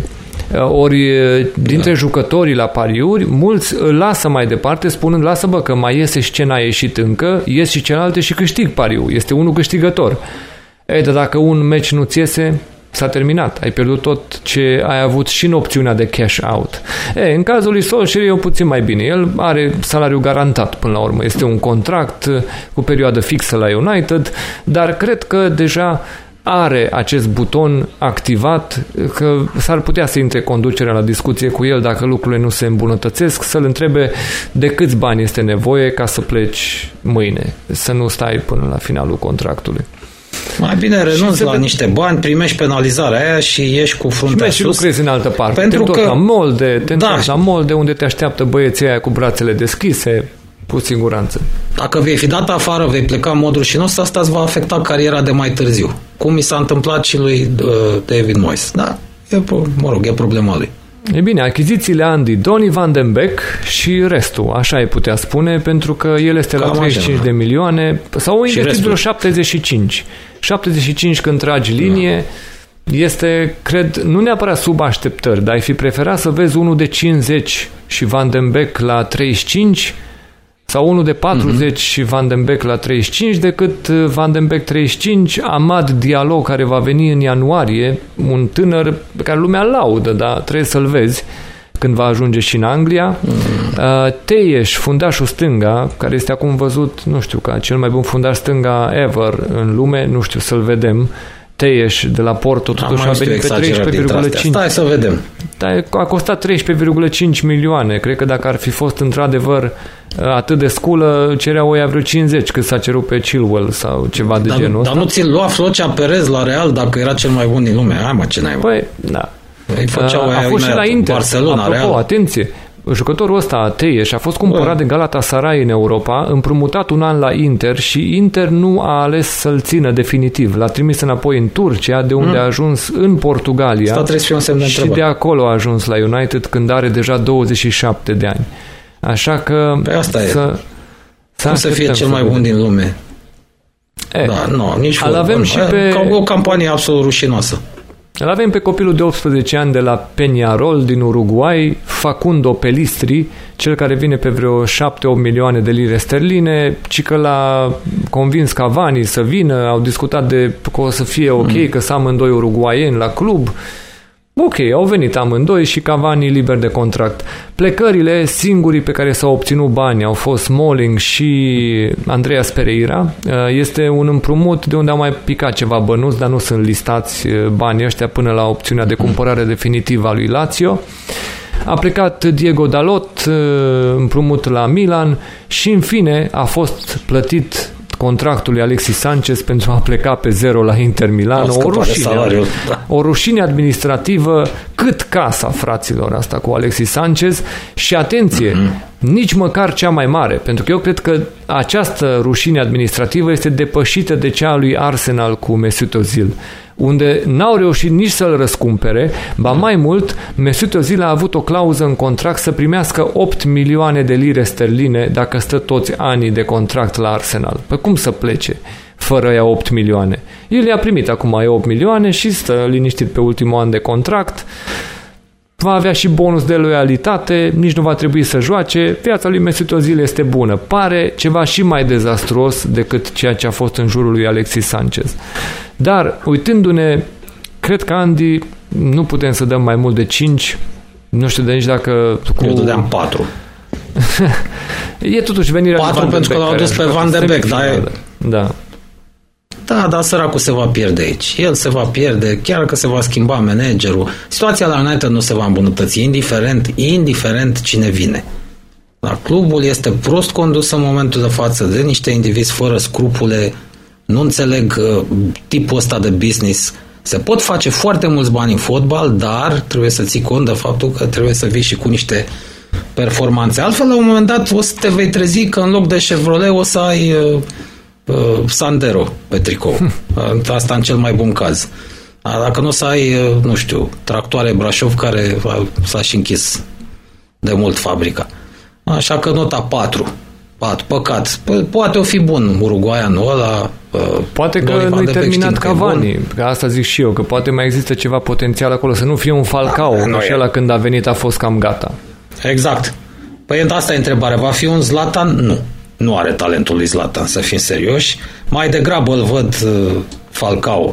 Hai să zicem că intră, îți dă vreo 10 goluri până la sfârșitul sezonului. Nu, nu te aștept cu nimic. E o prostie Andy, hai să trecem la următoarea echipă, să vedem că United știm să foarte trecem. bine că e, e cu supărare și e cu... Uh, oricum, așteptarea noastră este că se va termina urât și că va pleca Solskjaer dacă ajunge pe locurile astea. Eu le-am pus pe 8 tocmai în ideea în care va urma o declingoladă, da. el va pleca, va veni un nou manager, se va pune pe reconstrucție și în condițiile astea se pierd puncte și se pierd locuri și 8. Tu ai zis și mai rău, 12 dacă, dacă se intră în reconstrucția asta. Ok. Baza pe ce am văzut până acum. Să tragem uh, și peste United ca nume și să-mi spui ce crezi că avem următorul nume pe listă. Eu pusesem, Am ajuns pusesem la locul 8 în media noastră. La mine era Brenda săraca cu Leicester. Ei ah. bine, media noastră cade pe Wolves în locul următor. Wolves. Și asta A, pentru și aici că am fost iar aproape. tu i-ai pus pe 9, eu i-am pus pe 7 și în condițiile astea avem o echipă care urcă peste ei. Uh, Wolves, totuși, să notăm, vreo 70 de milioane de lire investite.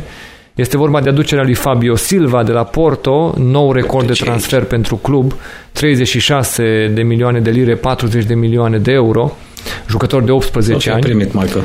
Nelson Semedo de la Barcelona, 27 de milioane de lire, 30 de milioane de euro. Hoover de la Liverpool, implicat în transferul lui Jota, 8,8 mm-hmm. milioane, 10 milioane de euro. Marsal de la Lyon 1,8 milioane și două împrumuturi Vitinia care se vor concretiza vara viitoare. N-au vrut să pună mai mult vara asta, vor plăti vara viitoare pentru transferul definitiv. Vitinia și Ait Nouri, uh, Porto și Anger, cluburile de la care au venit.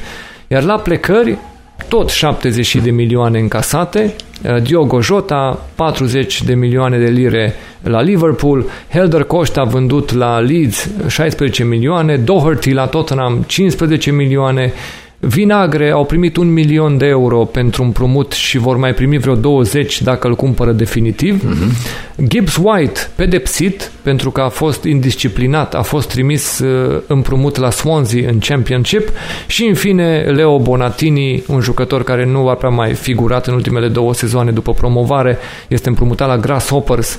Uh, despre Wolves, am pregătit un uh, moment mai special pentru că promisesem că vom discuta în detaliu despre uh, mișcările cu George Mendes la Wolves. Mm-hmm. Și este momentul să discutăm despre asta pentru că mm, ne-a preocupat puțin ce înseamnă această ședere a lui uh, Mendes, această, mm, eu știu, această colaborare pe care o au și um, te-aș întreba oricum pe tine în deschiderea acestui moment, cum ți se pare ție sezonul actual al lui Wolves cu aceste sosiri și cu plecările pe care le-am trecut în revistă?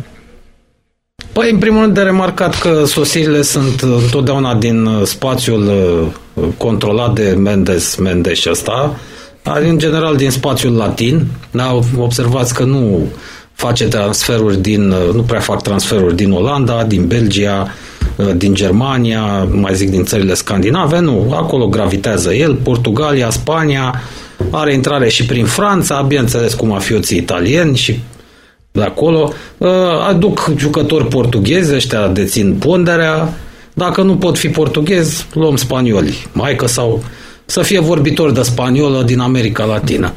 Uh, interesant că cei doi escroci, pe, pe de altă parte, cum ar spune Ovidiu, au avut grijă să se acopere. Observați la transferuri în fereastra asta, uh, ce au luat au și dat. Adică nu, nu, nu le poate reproșa uh, cineva uitați-vă că ați dat gaură, ați făcut transferuri de nu știu câte sute de milioane și n-ați adus nimic, deci știu să facă business. Cei doi, probabil cu parandărături, Sfântul Duh cu Mendeș, amândoi și-au luat Hai că acum comisioane grase. Acum ați povestesc da. ce se întâmplă aici, că asta era povestea. Um, discutăm despre ceea ce a putut să facă Mendes la Wolves și vorbim despre armata da. lui în tranzacțiile din sezonul 2020-2021. Uh, sunt da. 140 de milioane totalul de tranzacții de la Wolves, Bun. au trecut de 140 de milioane, ceea ce v-am prezentat în uh, sumele de dinainte. Recordul de transfer este depășit de Wolves, îl cumpără pe Fabio Silva 18 ani cu 40 de milioane de euro, 36 de milioane de lire sterline. El jucase 12 meciuri în campionat pentru Porto și marcase un gol. Asta era uh, prestația de până acum a lui Fabio Silva la Porto. Nimeni Genial. nu spune că nu are talent, doar că vă spunem că s-au dat 40 de milioane de euro pe un jucător care evoluase de 12 ori pentru Porto și marcase un, un gol. Da. Mai departe, Porto este listată la bursă și trebuie să raporteze tranzacțiile la bursă mm-hmm. și au trebuit să recunoască 7 milioane de euro care s-a făcut plată către agenția Gestifute 17,5% din suma de transfer merge la impresariat, adică 7 milioane de euro. Și alte 3 milioane de euro au fost raportate de Porto ca mergând către intermediari în acest transfer.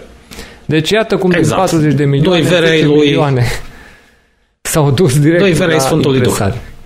Da, acum. Deci, a luat și Sfântul Duh 3. Gestifute reprezintă Wolves și în alte 5 transferuri. Uh, Diogo Jota cu 45 de milioane, Doherty 15, Helder Costa 16 sunt plecările. În vreme ce sosirile sunt Semedo 27,5 milioane, Vitinia cu împrumutul sunt la capitolul sosiri. Trebuie să rețineți faptul că și Nuno Espirito Santo a fost uh, printre primii uh, clienți al lui George Mendes când și-a pornit agenția de impresariat, în vreme ce și Jose Mourinho mm. este impresariat de George Mendes. Așa că Păi Asta cum este ceea ce putem să toți escrocii, inclusiv cu frații pe care. O ultimă informație, uh, compania care deține Wolves este Fosun, compania chineză. O subsidiară a acestei companii este Foyo, iar Foyo este o companie care are 15% din Gestifute, adică au cumpărat 15% din agenția lui Mendes, iar în Football Leagues în 2016, care au creat și problemele pentru Manchester City, se uh, deconspira o convorbire pe care o avea șeful executiv al lui Wolves, uh, Jeff Shee, cel care uh, spunea în aceste uh, documente Football Leaks, spunea că au total încredere în George Mendes, că este un om care va face un business foarte bun pe lungă durată cu Wolves. Doar, ca încredere. Deci, vedeți, fraților, despre cine vorbim noi aici? Vorbim despre un individ care uh, este și un demn reprezentant al guvernului de la Beijing. Uh, astea sunt companiile care investesc în Europa, sunt de fapt guvernul de la Beijing Hai să lăsăm cu capitalismul chinez, că nu e niciun capitalism. Da? Are spatele asigurat, asta înseamnă și servicii secrete și acces la informații de toate felurile, influență pe burse, pe tot ce vreți voi. Deci asta se întâmplă la Wolverhampton în momentul de față. Mendes este un pilon, dar al doilea pilon mai gros decât el e pilonul uh, guvernului de la Beijing, au pus piciorul Oricum, și în Premier League. Măcar nu i-au păcălit. Așteptat.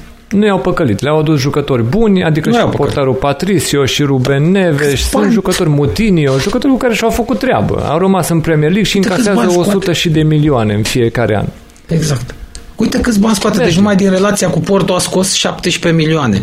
Uh, dacă punem cap la cap, încercam să fac un calcul așa, grosomodo, uh, mai, ar mai ieși încă vreo 30, cel puțin, comision numai din transferurile afișate păi, de tine. Să știi, Andy, că asta este momentul în deci care se duce în 50 de milioane. Asta este momentul în care guvernul britanic arată obrazul cluburilor Premier League. Bă, numai din uh, comisioanele impresarilor putea da. să salvați ligile inferioare, așa că păi, nu, nu vă e rușine, bă. Pe bune. A, adică, comisioane nesimțite, vă dă un col. Numai din comisioanele astea voi puteați să salvați fotbalul din ligile 2-4 din Anglia și veniți cu tupeu să puneți condiții pentru a acorda sprijine. Dar mă rog, știm și foarte su- bine că totul o sugestie este o pentru o sugestie pentru fiscul britanic, da, sigur că ascultă ea în România nicio emisiune contează. Puteam să fim și neovidiu. Dar așa, poate le vine ideea la un moment dat. Ia vedeți, bă, fraților, prin conturile Sfântului Duh, ce s-a întâmplat în toată perioada asta? Sau ce proprietăți a mai achiziționat? Că ăștia nu se pot abține, nu genul ăla de mafios din filme care își pun banii deoparte și îi cheltuiesc peste 10 ani. Nu, nu, nu. Ia vedeți ce insulă, ce iac și-o fi cumpărat Sfântul Duh în perioada asta. La el nu apar comisioanele, evident. Asta nu-mi spuneți că n-a luat nimic. El fiind prieten cu Mendes, nu vedeți că numai prin Mendes sau Mendes se fac toate transferurile? Așa, e. să vedem și noi Asta Suntem oricum noi măcar un tabloid. 8. Noi vedem pe loc 8 ceea ce Andy, eu spun, în mod normal eu vedeam o progresie a lui Wolves ajungând mai sus.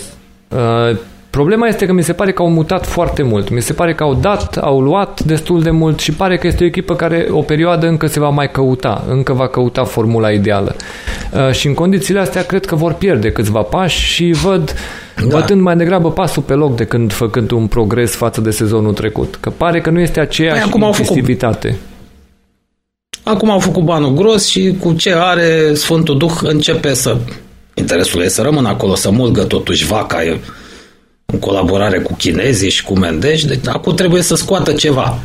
Banii au scos, trebuie să scoată și un, ceva rezultate. Bănuiesc că uh, obiectivul lor este să prindă măcar Europa League.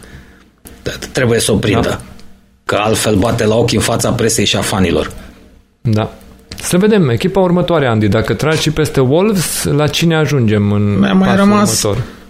Păi mi-au mai rămas greucenii sezonului, adică a, bine, Leicester nu intră la grei. Leicester dintre săraci și după aia vin bogații, Chelsea, Arsenal, City, Tottenham, Liverpool, plus Everton care a început foarte bine. Eu pusesem Leicester. Avem Uite ce avem pe ecran. Ba, extraordinar. Leicester, bineînțeles. Puși de mine pe locul 7 și de tine pe locul 8. Leicester uh-huh. termină cu o medie de loc 7 pentru predicția emisiunii noastre, să vedem unde vor termina, dar Leicester a investit în fundaș, Wesley Fofana, uh-huh. tânăr fundaș, 30 de milioane de la Saint Etienne și Castanie de la Atalanta. Brenda, ca de obicei. 21-22 de milioane. Și a venit uh, ofensiv doar Under de la Roma sub formă de împrumut, au plătit vreo 3 milioane de euro și îl pot cumpăra definitiv. Mm-hmm. La plecări, în schimb, au încasat, au încasat, tată, 45-50 de milioane Out. pe Chilwell. Chilwell. Și în rest, nici nu mai are sens să discutăm despre oamenii care au plecat, uh, Diabate, Capuțca, Adrien Silva, Rashid Ghezal, Andy King, nu, nu mai sunt sume importante, sunt doar economii de salarii. Uh, Leicester pare că totuși uh, dă înapoi. Pare că nu poate să țină pasul la nivel de investiții cu ceilalți, deși l-au vândut pe Chilwell, n-au plusat pentru a aduce mari jucători, ci da. merg tot pe găselnițe de ale lor și pe jucători cu care ar putea să surprindă în Premier League. Dar cred eu că anul ăsta le va fi mai greu decât anul trecut și că au început bine, oarecum um, contextual. Au beneficiat de foarte multe penaltiuri care au adus multe goluri lui Vardy. Dacă se opresc aceste penaltiuri, nu știu dacă Leicester mai merge la fel cum a mers, pentru că jocul lor nu este la fel de uh, ok cum a fost anul trecut și doar au beneficiat de penaltiuri care i-au scos și au generat niște scoruri care ne-au luat ochii. Da, prudență, arată prudență. Uh, în fund, Leicester stă foarte bine, și-a consolidat poziția în Premier League. Să nu uităm că sunt deținători ai trofeului, alte echipe nici nu visează. la așa ceva. Uitați-vă numai pe listă, să vedeți cine a câștigat trofeul Premier League. Da, sunt uh, și ei printre ăia 4-5, așa că nu mă surprinde și uh, Brandon e un, un manager destul de prudent, a învățat multe din lecția de la Liverpool, unde a fost aproape să ia titlul. Nu uitați, a fost aproape să ia titlul. Și l-a luat Liverpool. Mourinho, nu? Cu Gerard da. și alunecarea lui. Mourinho l-a făcut, bă. At, respect. Atunci a alunecat respect. Gerard. respect. Dar ți-a alunecat Gerard. Respect. Așa. Da, pe asta nu scade cu nimic meritele lui uh, uh, Jose. Da. Nu, dar totuși e de menționat. În, în sezonul acum. ăla, fotbalul lui Liverpool a fost aproape de un fotbal total. Cu Sturridge și cu Suarez da. și cu Tinio într-un... Uh, în, și Sterling da, avea pe uh, era pe atunci în zona uh-huh. aia. Deci, oameni care într-adevăr... Sterling încă părea fotbalist. Na, în momentul ăla era foarte tânăr, dar da, era un fotbal fabulos pe care l-au jucat și au pierdut la mustață atunci în ultimele două etape. Titlul putea uh-huh. să devină, s-ar putea Klopp să nu mai fie ajuns niciodată la Liverpool dacă atunci lua titlul Brandon da. Rodgers. Și asta este exact. un punct de vedere. Se declanșa de atunci. N-aveai nici, nu mai ajungeai la era Klopp, pentru că tocmai a trebuit să plece Rodgers ca urmare a eșecului. Uh, a trebuit să plece el și să vină Klopp să genereze ce avem astăzi Stai la Liverpool. Să stai seama cât îl urăște pe Klopp. Deci eu am fost atât un picuț. Un picuț și ai venit tu și ai luat ca firă. Bine, Andy, să mergem mai departe. Ajungem la Big Six în versiunea noastră și atenție că a ieșit, a ieșit de acolo United, ceea ce înseamnă că lasă un loc liber. Um, cine crezi că este următoarea echipă pentru noi? A intrat Ancelotti, fraților, în Big Six Păi merit. Au jucat bine. Eu, îl pusese, eu am pus pe 6 Chelsea. Că totuși Frankie le bușbuie. Hai să fim serioși. E, Abramovic v-am 6... explicat cu ce se ocupă. Everton am pus la mine, tu, pus? tu l-ai pus pe 4 Așa. și A. ne-a ieșit media asta de loc 5-6. O să vezi că suntem la egalitate și cu echipa de pe 5. Uh, Everton locul 6. Mhm. Dacă ei intră în Big Six și forțează și top 4, bineînțeles, are potențial de top 4. Este foarte clar. Are. Ceea ce cred eu că ar putea să țină pe loc pus... pe cei de la Everton este că jocul lor uh, s-ar, ar, va suferi un test real acum în meciul cu Liverpool. Să vedem cum se prezintă. Nu i-am văzut încă în meciuri. Nu poți să pui prima etapă a sezonului cu Tottenham pentru că nu este acel Tottenham pe care l-ai văzut în etapele astea cu United sau cu Newcastle. Era o altă echipă care nu făcuse încă transferurile, care nu era atât de bine legată cum a fost acum. Everton să-i vedem de acum, dar de asta am pus încă o ușoară precauție că nu-i văd neapărat pregătiți. Au valoare, dar nu știu dacă au și mentalitatea de a merge până acolo, să ajungă la locul de Champions League la sosire au investit 70 de milioane aproape și la plecări nici nu i-au interesat, au încasat numai vreo 4 milioane. Au adus Godfrey, fundașul central de la Norwich, 25 de milioane, Alan de la Napoli, 23 de milioane, Ducure de la Watford, 20 de milioane, în Cuncu, fundașul de la Marseille, uh, aproape nimic, că este 0,2 milioane. James Rodriguez a fost gratis la Real Madrid, dar au trebuit să preia salariul ăsta mare al lui James Rodriguez și în fine a venit Robin Olsen împrumutat de la Roma doar desperietoare pentru Pickford. Uh, portarul național Suediei a dus Robin Olsen ca să-l țină în priză pe Pickford. Fie aperi ca lumea, fie omul ăsta va intra în poartă. Așa că la plecări nu avem... nu mai da, la, la plecări nu avem. Că... Schneiderlin a plecat uh, la Nice, 2 milioane.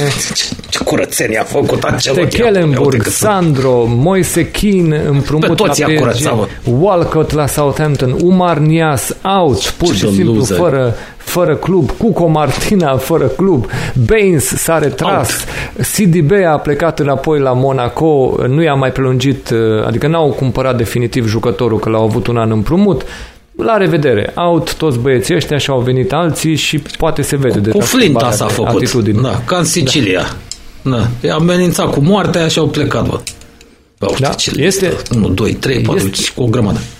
Da, este o echipă care ne-a atras atenția în startul de sezon și cu siguranță e simpatizată în momentul de față. Everton după mult timp pare că au lovit bine mm-hmm. transferurile pe care le-au făcut și oamenii vor urmări cu interes. Impresiile tale? Abia aștept meciul cu Liverpool.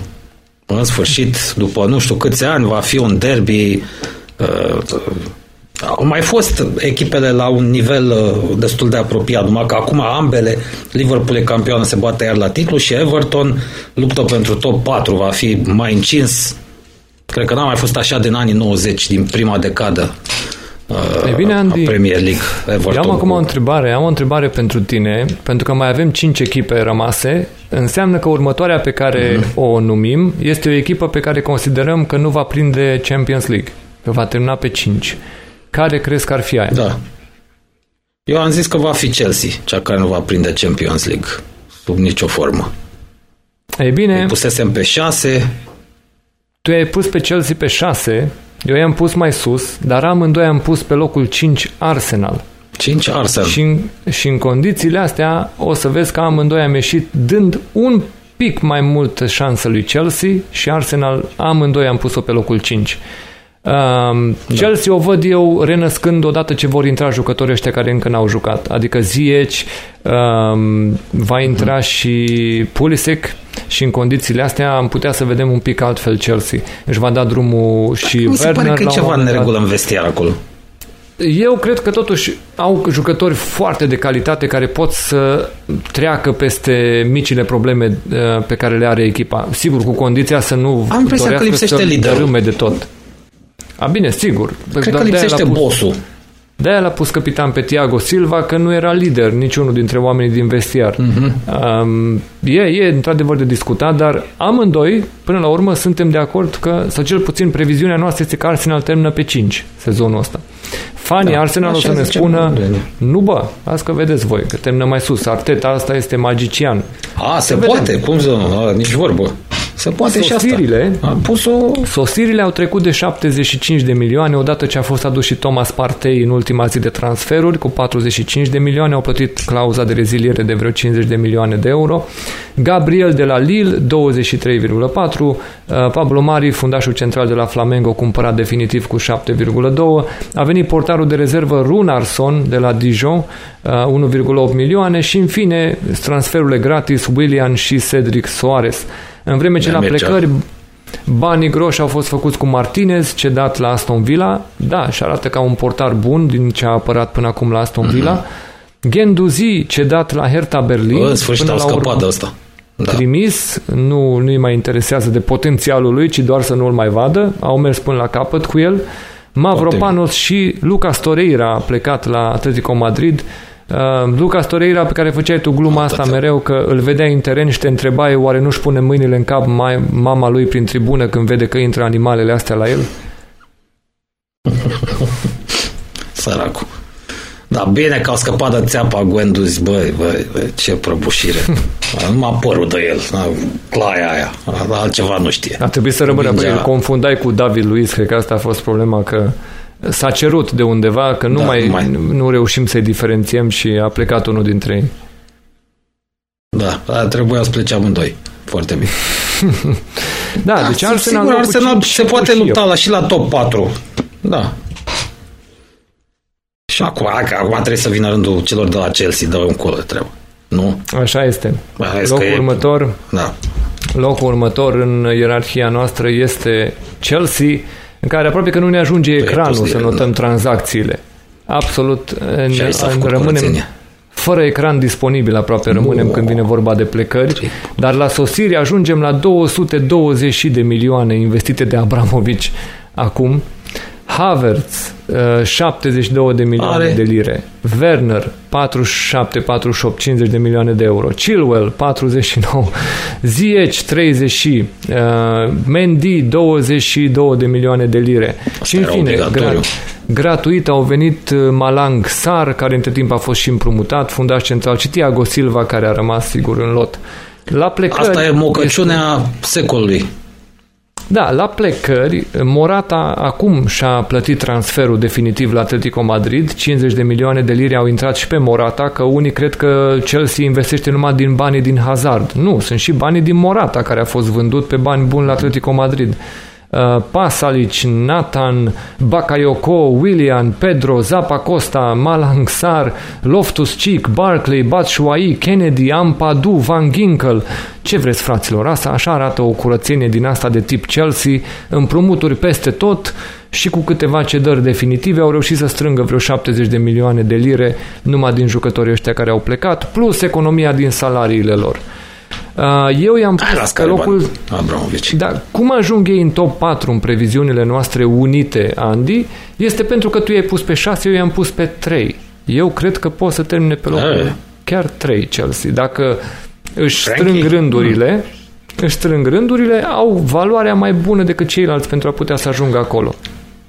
Lot ar avea, dar mm, sunt încă, el a început Lampard, încă pare nesigur încă pare începător, pare domnișoară și problemele astea din vestiar, faptul că Abramovic este departe, de asta m-am gândit că o mai bâșbăie sezonul ăsta, dar și Chelsea și Arsenal la fel au potențial de a să duce și mai mult decât am uh, intuit eu. Ei bine, Andy, am ajuns la top 3, unde ne-au mai rămas trei echipe. Ah, grei. Uh, Tottenham, uh, City și Liverpool. Um, cine crezi că urmează pe poziția următoare?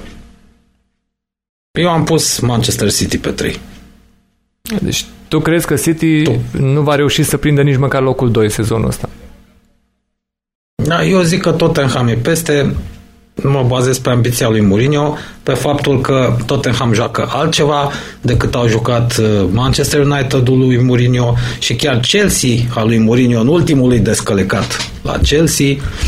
Uh, vide Gareth Bale și o să conteze. Omul dacă nu mai vrea să joace deloc, putea să rămână pe capul lui Flocea Perez și să-i mai ia lui bani cât naiba mai avea da. contract, liniștit. Dar e clar că vine să joace, că nu vrea să se retragă. Și dacă Gareth Bale vine să joace, e groasă, fraților. Atenție. Da, tu ai pus deci pe locul am 2, pus Tottenham, Tottenham pe 2. Eu am pus pe 4 Tottenham, pentru că eu știu că obiectivul clubului este locul 4 și cred că Mourinho se va da. concentra da. mai mult pe a câștiga un trofeu. Premier League cred că va considera că nu poate să câștige da. și cred că va doza forțele spre un trofeu oricare ar fi el. Fie că este Europa League, fie că este Cupa Ligii, că este FA Cup, se va duce ca un dement, ca un câine. Uh, cred că vrea Cupa Angliei, măcar. Nu, ceva, ceva va căuta să câștige.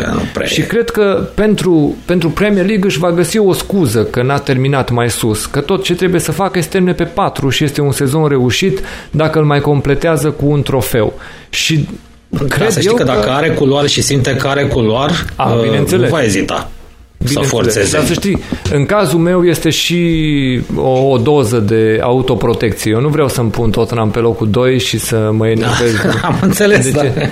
Deci, și eu fac eu la fel cu United, da. Eu merg pe Imaginez ce e mai rău ca să... Da, eu merg pe varianta asta mai la siguranță, că dacă suntem pe 4, eu sunt mulțumit. Este ok în momentul de față, dar dacă o să avem un culoar înspre da, locul sigur. întâi acolo, să vedem echipe care suferă, Dumnezeule, dă pe ei până unde se poate, niciun fel de problemă. Dar știu care este da, obiectivul. De față să termin să da. termin între primele patru în Premier League e chiar onorant în momentul ăsta. Aș, e oricum o luptă foarte grea. O luptă foarte grea. La nivel de achiziții, Sigur. totuși, uite, să se investească atât de mult la Tottenham în, în plină pandemie, da, este într-adevăr că o mare, o mare surpriză. S-a perfectat și ultima tranșă pentru Giovanni Lo Celso, pentru transferul definitiv. Aici a fost o chestie foarte cu cântec, să știi. Cred că le-am tras o țeapă lor de la Paris Saint-Germain, pentru că ei trebuiau să primească niște Levi. bani Uh, știi, procent din transfer trebuia să plătească Betis la Paris Saint-Germain dacă îl vinde mai departe pe Lo Celso. Și acolo a fost o chestie destul de, de urâtă între Tottenham și Betis, ca să-i tragă o țeapă lui Paris Saint-Germain. Adică să plătească Betis mai puțin către Paris Saint-Germain, s-a făcut, ba că luăm întâi împrumut, că după aia mai dăm nu știu câți bani, nu știu, cred că au făcut ei acolo ceva chestii în fundal, dar nu m-ar surprinde să vedem că Paris Saint-Germain nu mai discută cu noi la telefon. Adică să sune, hello, um, this is Paris Saint-Germain headquarters, yes, uh, ok, um, I would like to speak uh, to Mr. Kelaifi. Um, okay, for sure. Um, how can we help you and who are you? Uh, spune, Daniel Levy. Hello. Hello? Hello? Hello? Gata, ceva de genul ăsta. Când îi aude numele, pur și simplu pentru țeapa asta făcută cu Losel, sau poate că nu se mai formează. La telefon. Da. Ei bine, a mai fost transferul lui Reguilo, sigur de la Real Madrid, 30 de milioane de euro, Doherty de la Wolves, Hoiberg de la Southampton, Vinicius, Bun. Uh, totuși uh, perechea lui Kane mm, acum, asta, ca vedem. să ai o rezervă pentru vârf, să nu mai depinzi numai de Kane într-una. bine să Joe Hart, portar de rezervă și Garrett Bale, cireașa de pe tort, uh, i-a costat la fel de mult ca tată. Joe Hart până la urmă zero, numai că trebuie să-i duci salariul de 250.000 pe săptămână, în vreme ce cealaltă jumătate de 250.000 o plătește Real Madrid. O afacere bună. Tot n-a scăpat Flocea Perez. La plecări am scos doar 12 milioane pe vânzarea lui Walker Peters la Southampton și în rest Fertongen a plecat la final de contract, a semnat cu Benfica, Skip a fost împrumutat la Norwich, Foyt la Villarreal, uh, Ryan Sessegnon la Hoffenheim și Michel Vorm uh, la final de contract a fost uh, eliberat de club. Um, Toți erau de olandez. Așa că tu ai uh, așteptări mai mari pentru Tottenham, eu mi le temperez pentru că eu abia am reușit în sfârșit să văd două meciuri uh, bune ale echipei legate unul după altul și vreau să mă bucur puțin de momentul ăsta fără să sar calul, știi? Ai, Dacă... și, ai și de ce. Da, eu zic că sezonul ăsta o să te mai bucuri. Ascultă, să o să te mai bucuri. O să... Oricum. Bă, cine n-are Daniel Levy să-și cumpere. Asta, asta e concluzia ta. Uite ce face cu toți escroci ăștia. Uite cum, cum i-a tras-o lui Flocea Perez. Mă. Uite cum l-a vândut pe Gareth Bale și pe aia l-a dus înapoi și tot Flocea Perez trebuie să-i plătească salariu da, incredibil. l-a, l-a vândut ce pe face. cea mai mare sumă de transfer din istoria fotbalului exact. la ora respectivă și l-a dus înapoi deci obligându-l pe... să-i plătească jumătate din salariu. Ăla e Dumnezeu în Spania, Florentino Perez, cum să mulți nici nu ridică nasul din pământ când sunt în fața lui și uite ce face Daniel, nu mai zic lui Chelaefi. Uh, nu prea face obiectul discuțiilor noastre, poate odată o să avem timp să vă explic uh, prin ricoșeu, prin legătură și cu familia, fameleonul de la Manchester City, cine e Chelaefi ăsta? Niște golan de cartier, mă. Asta sunt. Lumea are impresia că timp. acolo la ei sunt da, trebuie povestit. Bravo! Deci cine n-are Levi să-și cumpere? Asta e concluzia. Andy, dacă tu pui City pe locul 3, în mod clar nu are șanse să termine în previziunile noastre pe locul 1.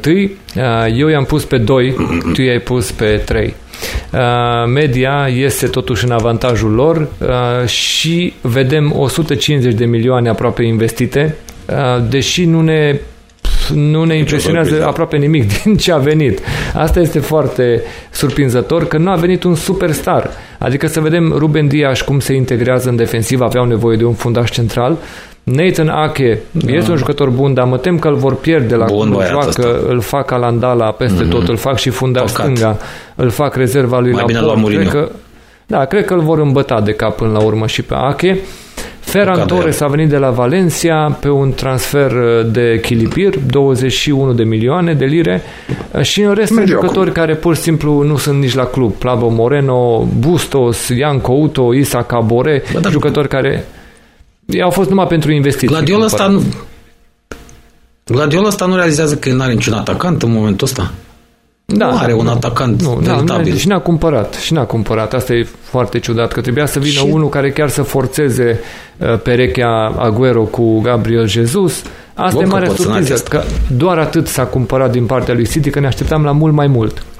La plecări au scos Sigur câțiva că... bani pe Leroy Sané, 40-50 de milioane de euro, mă rog, Uh, Otamendi listat cu 13,5 milioane, 15 milioane de euro în tranzacția cu uh, Ruben Dias în cealaltă direcție înspre Benfica și în fine restul nu mai contează. Eventual să notăm plecările veteranilor David Silva și Claudio Bravo la final de contract au bye semnat bye. cu Sociedad și cu Betis. Așadar, niciunul dintre noi nu crede David că Silva City va fi bun. campioană. Mm. Nici tu, nici eu nu, nu credem că va fi campioană City. Nu, pentru că le lipsește vârful. Alex Ferguson, Sir Alex Ferguson a spus foarte bine. Ca să câștigi Premier League, trebuie să ai un portar excepțional, trebuie să ai un fundaș central, dacă s-ar putea să ai, să fie și liderul echipei, care să fie stâncă, nene, killer, tăietor de lemne, criminal în serie, tot ce vrei, și un super atacant, pentru care să muncească toți ceilalți. Da, asta le spunea Ferguson. Și mijlocașilor și oamenilor de bandă, tuturor. Bă, dați indiferent cine era acolo în față, că era Cantona, că era uh, uh, Van Nistelrooy, după aia Pouncy, nu mai conta, Rooney, bă, care nu-i dă mingea lui ăsta, că ăsta ne ia titlu. Îl dau afară din echipă. Asta nu înțelege Guardiola, tot o ține cu tiki-taka, caca-maca, ăsta să intre, să intre fundașul cu mingea la picior în care, da, mă, e Premier League, mă, nu mai merge, că acum te cunosc toți, știu toți cum joci. Ei bine, Andy, nu, asta înseamnă că amândoi am pus pe locul întâi Liverpool campioană din nou. Absolut. Diogo Jota, Thiago Alcantara și Tsimikas sunt achizițiile, în vreme ce la plecări au reușit să scoată aproape 40 de milioane de lire cu Brewster, cu Lovren, cu Ejaria, restul au plecat uh, în bună măsură gratis. Uh, Liverpool cum putem explica faptul că ne inspiră atât de multă încredere? Sunt ceilalți mai slabi față de ei sau sunt ei în continuare la fel de buni și vor rămâne la fel de buni? Pentru că i-am văzut pierzând 7 la 2 cu Aston Villa. Dar amândoi... Nu, eu zic că ceilalți... Eu zic că ceilalți sunt mai puternici. Tottenham e mai bună, e mai puternică sezonul ăsta. City e cam la fel, la același nivel. City nu s-a schimbat. Liverpool a fost o echipă mai bună decât, a devenit o echipă mai bună decât City. Uh, Everton a crescut. Arbaleta pare să renască la Arsenal. A început reconstrucția și la Chelsea. Uh, nu sunt ceilalți mai slabi, cu excepția lui United, dar United mai contează în lupta pentru titlu de mult. Nu, Liverpool se menține pe poziții. Uh, Klopp arată că a învățat pe deplin ce înseamnă să fii un manager într-adevăr competent. Știe să facă și transferuri când are nevoie, exact cât are nevoie, uh, vinde, deci nu prea ia țepe, mai rar se întâmplă să dea banii degeaba pe vreo loază care se accidentează sau nu face nimic. Deci acolo se vede un model de business de la cap la coadă. A crescut enorm Liverpool la marketing. Oricum aveau mulți fani. Dar absolut totul acolo e coerent, e bine legat, totul dă bine, performanța sportivă e bine gândită, marketingul, merchandising, tot, absolut totul funcționează perfect la ei, de văd campioni. Asta a fost un accident cu asta. Vor mai fi, să știți. O să mai vedem accidente cu echipe mari în sezonul ăsta, date fiind condițiile, pandemia și toate cele, pauzele astea, toată bulibășala asta, dar Liverpool rămâne cea mai puternică echipă. Sunt o echipă. E bine, Andy, asta arăt imaginea finală. Uite, asta este predicția noastră între ce ai transmis tu, între ce am spus eu. Astea sunt pozițiile finale de la 1 până la 20 pe uh, MOV le vedeți și de asemenea evoluția la final o puteți vedea înspre locuri interesante. Uite-te aici, de exemplu, cu roșu vezi minusurile, înseamnă cu cât credem noi că vor pica echipele față de anul trecut. Mm-hmm. Pentru că avem prima coloană, locul din finalul sezonului 2020 da, și mai apoi unde credem că merg. Ei bine, Sheffield United, dacă merge pe cum credem noi, poate să piardă 9 poziții față de anul trecut. Burnley, 7 poziții. Crystal Palace a terminat cu vreo două poziții mai puțin. Newcastle cam tot pe acolo, Southampton tot pe acolo. United ar pica cel puțin șase poziții în cel mai optimist scenariu ăla al meu, să zicem, tu crezi că pică și mai mult, în vreme ce Leicester și Wolves în continuare ar fi echipe care să pice. Însă echipe care urcă, Tottenham, Arsenal, Everton, um, Leeds United, um, Aston Villa și West Ham pare că ar fi echipe care să meargă mai bine. În rest, echipe care stagnează, Liverpool City, Chelsea ar fi cam tot pe acolo, prin aceeași zonă. Cum interpretezi tu rezultatul final? Când te uiți așa, doar dacă vezi, nu știu, așa o, o, o gândire vizuală față de culorile astea pe care le vezi acum pe ecran, e ceva ce ai regândi sau este exact imaginea pe care ne-au transmis-o primele patru etape? Nu, asta este ceea ce cred din ceea ce am văzut. Acum că vom da gherile la final, bă, noi nu suntem ipocriți. Ni le asumăm. Nu o să ne auziți spunând, a, cum zic ăștia, cum analiștii. Păi, eu am zis că Leeds termină pe 3. Nu, am zis că Leeds termină pe 9. Dacă Bielsa mă contrazice, care am făcut-o, da. Deci motivul pentru care am făcut-o și am pus aici pe ecran ca să putem da. să o avem la final de sezon și să putem să vă spunem, da, fraților, uite cât ne-au surprins față de ce credeam noi în octombrie, după ce s-a închis perioada de transferuri, îi vedeam pe ăștia aproape la retrogradare și poate vor termina pe locul 7, 8 sau 9. Deci pentru asta o facem ca să ne dăm seama cât a progresat o echipă față de prima impresie a sezonului. Uh-huh. Este foarte important. Și Andy atunci... Da, voi să strâng mâna oricum că ne-am uh, potrivit așa la gândire. Da, în bună măsură bine. lucrurile s-au potrivit, cu siguranță. Și uh, ultima secțiune uh, pe care o vom discuta va fi um, pentru a, a trece în revistă întrebările oamenilor, pentru că ne-au, uh, ne-au atras atenția cei care ne urmăresc, ar fi foarte frumos să mai discutăm și despre întrebările lor în emisiune și exact lucrul ăsta vom face. Uh-huh. Um, Prima întrebare o avem, sigur, întrebările le puteți adresa pe canalul YouTube, um, imediat la secțiunea acestui videoclip ne puneți întrebările. Noi, în general, vă confirmăm că întrebarea a fost notată și va fi primit răspunsul în cadrul emisiunii. Ne întreabă The Burvey dacă vom face emisiuni despre fotbalul din Championship, League 1, League 2 sau chiar și mai jos, pe exemplu câteva cuvinte despre dispariția Macclesfield Town Sport. În primul rând, sigur că îi mulțumim pentru Rip. mesaj și pentru că ne urmărește.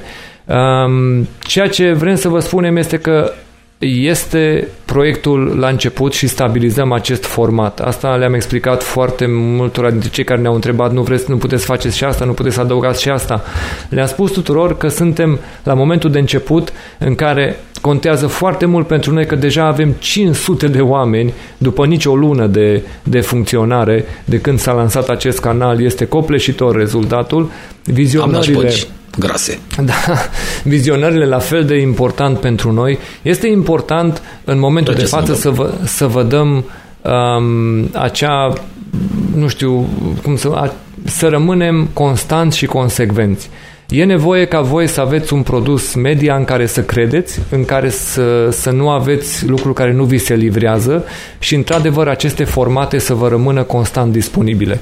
Atâta vreme cât noi suntem din punct de vedere al sănătății disponibil, că pot să apară tot felul de complicații pentru oricare dintre noi, mai ales în perioada asta a pandemiei, știți ce se poate întâmpla, atâta vreme cât suntem disponibili, fără uh, cazuri de forță majoră, vrem să fim aici la fiecare început și la fiecare sfârșit de săptămână. Uh, pentru a aduce elemente în plus, încercăm pe cât de mult se poate să le integrăm în acest format pe care îl avem deja. Restul, cred că putem să integrăm în momentul în care am trece să facem asta full-time, să fim dedicați full-time și să gândim noi segmente pentru voi. Dar Știm, notăm interesul, vrem și noi să vă aducem cât de multe informații, dar cred că primul pas este și așa foarte mare, aducându-vă fiecare etapă, cu fiecare meci, cu fiecare previziune și cu conținutul exclusiv Fantasy Premier League. Um, când putem, mai pomenim. Pentru că inclusiv astăzi am avut o oră în care am discutat despre impactul spre ligile inferioare al deciziilor care poate să vină din Premier League. Așa că dați-ne timp, cu siguranță vor fi mențiuni și pentru alte lucruri. Andy, câteva cuvinte și din partea ta pentru întrebarea lansată. Da, asta vreau să zic. Uh, trebuie mai întâi să ne uh, obișnuim și noi cu formatul ăsta. E ceva absolut nou și pentru noi.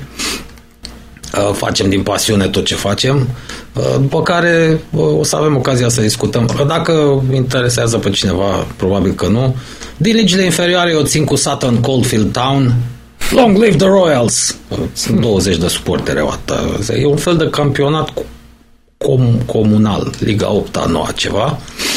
Ăștia sunt. În altă ordine de idei, să avem sănătate, fraților. Eu, de exemplu, mă aflu în izolare acum, că au fost niște cazuri la nevastă mea la serviciu, așa că două săptămâni mi-a prins foarte prost pauza asta. Ești disponibil două săptămâni încuiat în casă, da? Da. un motiv în plus să urăsc Nations League, pomana asta nenorocită, da, care mi-a întrerupt mie campionatul. Următoarea întrebare de la Avi de la Avi, ne întreabă prietenul nostru din Israel de ce nu facem o emisiune de, în pauza asta internațională care a început uh, despre meciul cu Islanda sau despre altceva al României. Uh, se gândea că avem cunoștințele de umor să putem uh, face mișto uh, de, de ce se întâmpla în meciul României. I-am răspuns, o să dorim să menționăm răspunsul și aici, că așa cum previzionam atunci, în ziua în care ne punea întrebarea, Naționala României și fotbalul românesc s-a făcut de râs fără să aibă nevoie de ajutorul nostru. Asta îi spuneam lui Avi în momentul în care ne întreba, mi s-a confirmat exact în cele, meciuri pe, în cele două meciuri pe care România le-a jucat. Nu e nevoie, plus că noi am avut uh, emisiuni programate și în pauză, vineri am vorbit despre fantasy, astăzi vorbim despre Premier League și am făcut uh, și trecerea în revistă a perioadei de transferuri, așa că mm, stăm departe de Da, fotbalul avem românesc. multe. Pentru că, vă mai spun ceva, fotbalul românesc să se bucure că încă mai are fani atât de răbdători încât să-l urmărească mai departe. Dar pentru cei care au ales să nu-l mai urmărească, fotbalul românesc trebuie să-și aloce timp să-i recâștige și să o facă pe niște argumente care să le spună oamenilor e cazul să ne întoarcem. Tot ce am văzut până în momentul de față nu-ți transmite nici măcar o, o fracțiune de secundă ideea că trebuie să te întorci. Nu, ci doar că foarte bine ai făcut că te-ai dus mai repede în altă parte. Un singur lucru se poate spune, am să-l citesc din nou pe Neimi, ce îi spunea lui Rădoi pe vremea când era jucător și Neimi era în ultimul lui mandat la echipa națională, timpul unui antrenament sau meci, măi Birele, băga mi-aș în el de minge. Asta trebuie spus despre meciurile Repede naționale. la, la următoarea întrebare. Ne felicită Radu Sabău pentru conținutul pe care îl facem. A urmărit uh, alte podcasturi, ne spune că e cel mai de calitate. Îi mulțumim pentru laude. Trecem la ceea ce vroia să ne transmite, e că ar vrea să găsească o modalitate să interacționăm. Asta este. Începusem deja de săptămâna Asta e. trecută și îi Da. spuneam și în răspuns că vrem să integrăm asta. Uh, Deja în episodul trecut am integrat și am preluat întrebări, dar acum vă dăm dovada că o facem și mai departe. Ne concentrăm pe tot mai multe elemente noi cu cât stabilizăm formatul de emisiune și deja vedeți că sunt aici întrebările. Veniți mai departe cu comenturi și întrebări în secțiunea acestui videoclip și în emisiunea următoare o să le trecem în revistă. Și în fine, um, avem o ultimă întrebare uh, despre uh, situația lui uh, Abramovici. O să fie o întrebare interesantă uh, pentru că ne întreabă Andrei Iohan de ce n-a ajuns Chelsea o Angi Mahachkala? Pentru că erau condiții sim- similare, dar Abramovici încă păstrează Chelsea ca jucărie favorită. Din alte afaceri londoneze ne întreabă el din tradiție, că milionarii se plictisesc repede și el este mirat că încă mai uh, investește și este preocupat Abramovici. E bine, uh, să-i răspundem lui Andrei că Chelsea se aproape autosustine. E o afacere în care nu are nevoie să bage foarte mulți bani, nu mai este în situația aia de la început, a băgat atunci, în primii ani. După ce scheletul echipei a fost făcut și a început doar să adauge valoare, el a început să înțeleagă și momentul în care e bine să vinzi, momentul în care vine o sumă bună și dai drumul. Nu uitați că l-a vândut pe Robben, pe Hazard, jucători care încă mai aveau loc în echipa lui Chelsea și pentru care a zis da, pentru că au venit sume bune. Morata a plecat uh, din nou pe o sumă bună, deși mai avea potențial. Sunt jucători care le-a dat drumul pe sume bune pentru că a venit oferta bună. Uh, Ca să-ți răspund, să înțelegi că Abramovici uh, vrea să dea un exemplu că este o mare sculă la nivel de investiții că el și câștigă și, și crește valoarea investiției. Pentru asta este acolo. Ceea ce mulți uită este că Abramovici a cumpărat clubul cu 140 de milioane. Atât a costat Chelsea în 2003. Au fost 60 de milioane plătite patronului, 80 de milioane achitate din datorii. 140 de milioane. Astăzi, Chelsea este listată cu o valoare de 2 miliarde. Așa că să nu vă gândiți că nu a investit bine Abramovici.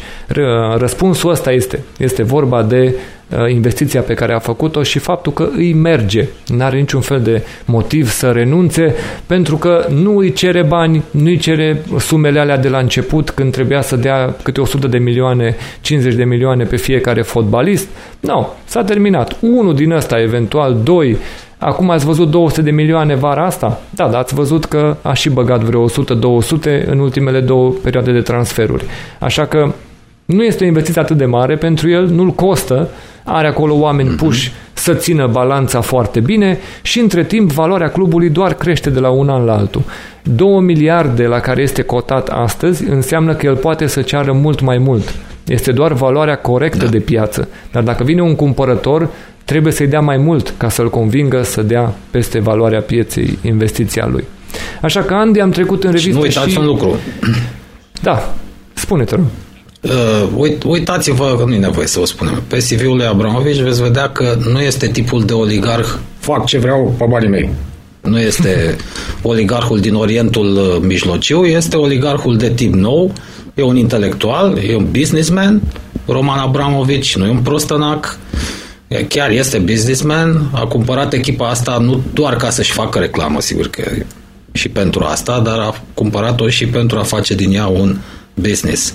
Și Chelsea, așa cum a pornit la început, a mai învățat și el, a devenit, iată, un model de business profitabil, v-a explicat Călin de ce.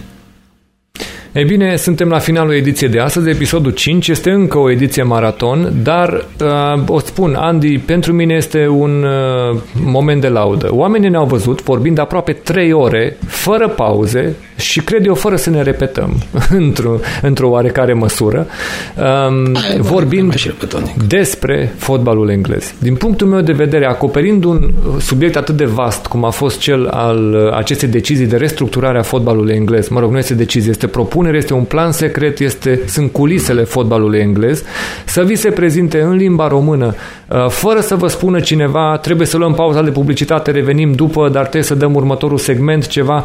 Asta este ceea ce vă promiteam în lansarea acestui canal că vom vorbi cum vrem, cât vrem, în ce format vrem și despre ce vrem și cât vrem. Nu avem o limită pusă de cineva într-un format care te limitează, bineînțeles, în, în segmentul Media TV, care îți spune că atâtea minute ai, după care trebuie să iei publicitate, după care trebuie să te oprești. Nu, v-am prezentat tot ceea ce noi credem că trebuie să vă prezentăm atât despre subiectul principal, acest această bombă, care este prezentată efectiv ca o bombă nucleară, scrisă de multe dintre publicațiile uh, din Marea Britanie, au denumit-o chiar și așa, în ideea în care, într-adevăr, pulverizează uh, structura fotbalului britanic dacă este aprobată în forma actuală. Și mai apoi am trecut prin toate echipele și am uh, alocat și spațiu pentru întrebările adresate emisiunii. E, sper, ceea ce au așteptat oamenii să le oferim. Da, și eu îți mulțumesc că mi-ai oferit posibilitatea asta să discut despre ceva ce mă pasionează.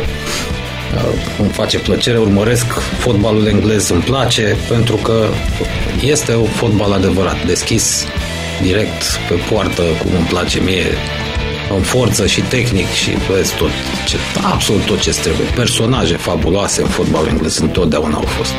O să vă mai povestim și istoria fotbalului E un campionat pe care merită să-l urmărești. Numai bine, ne revedem data viitoare în următorul episod.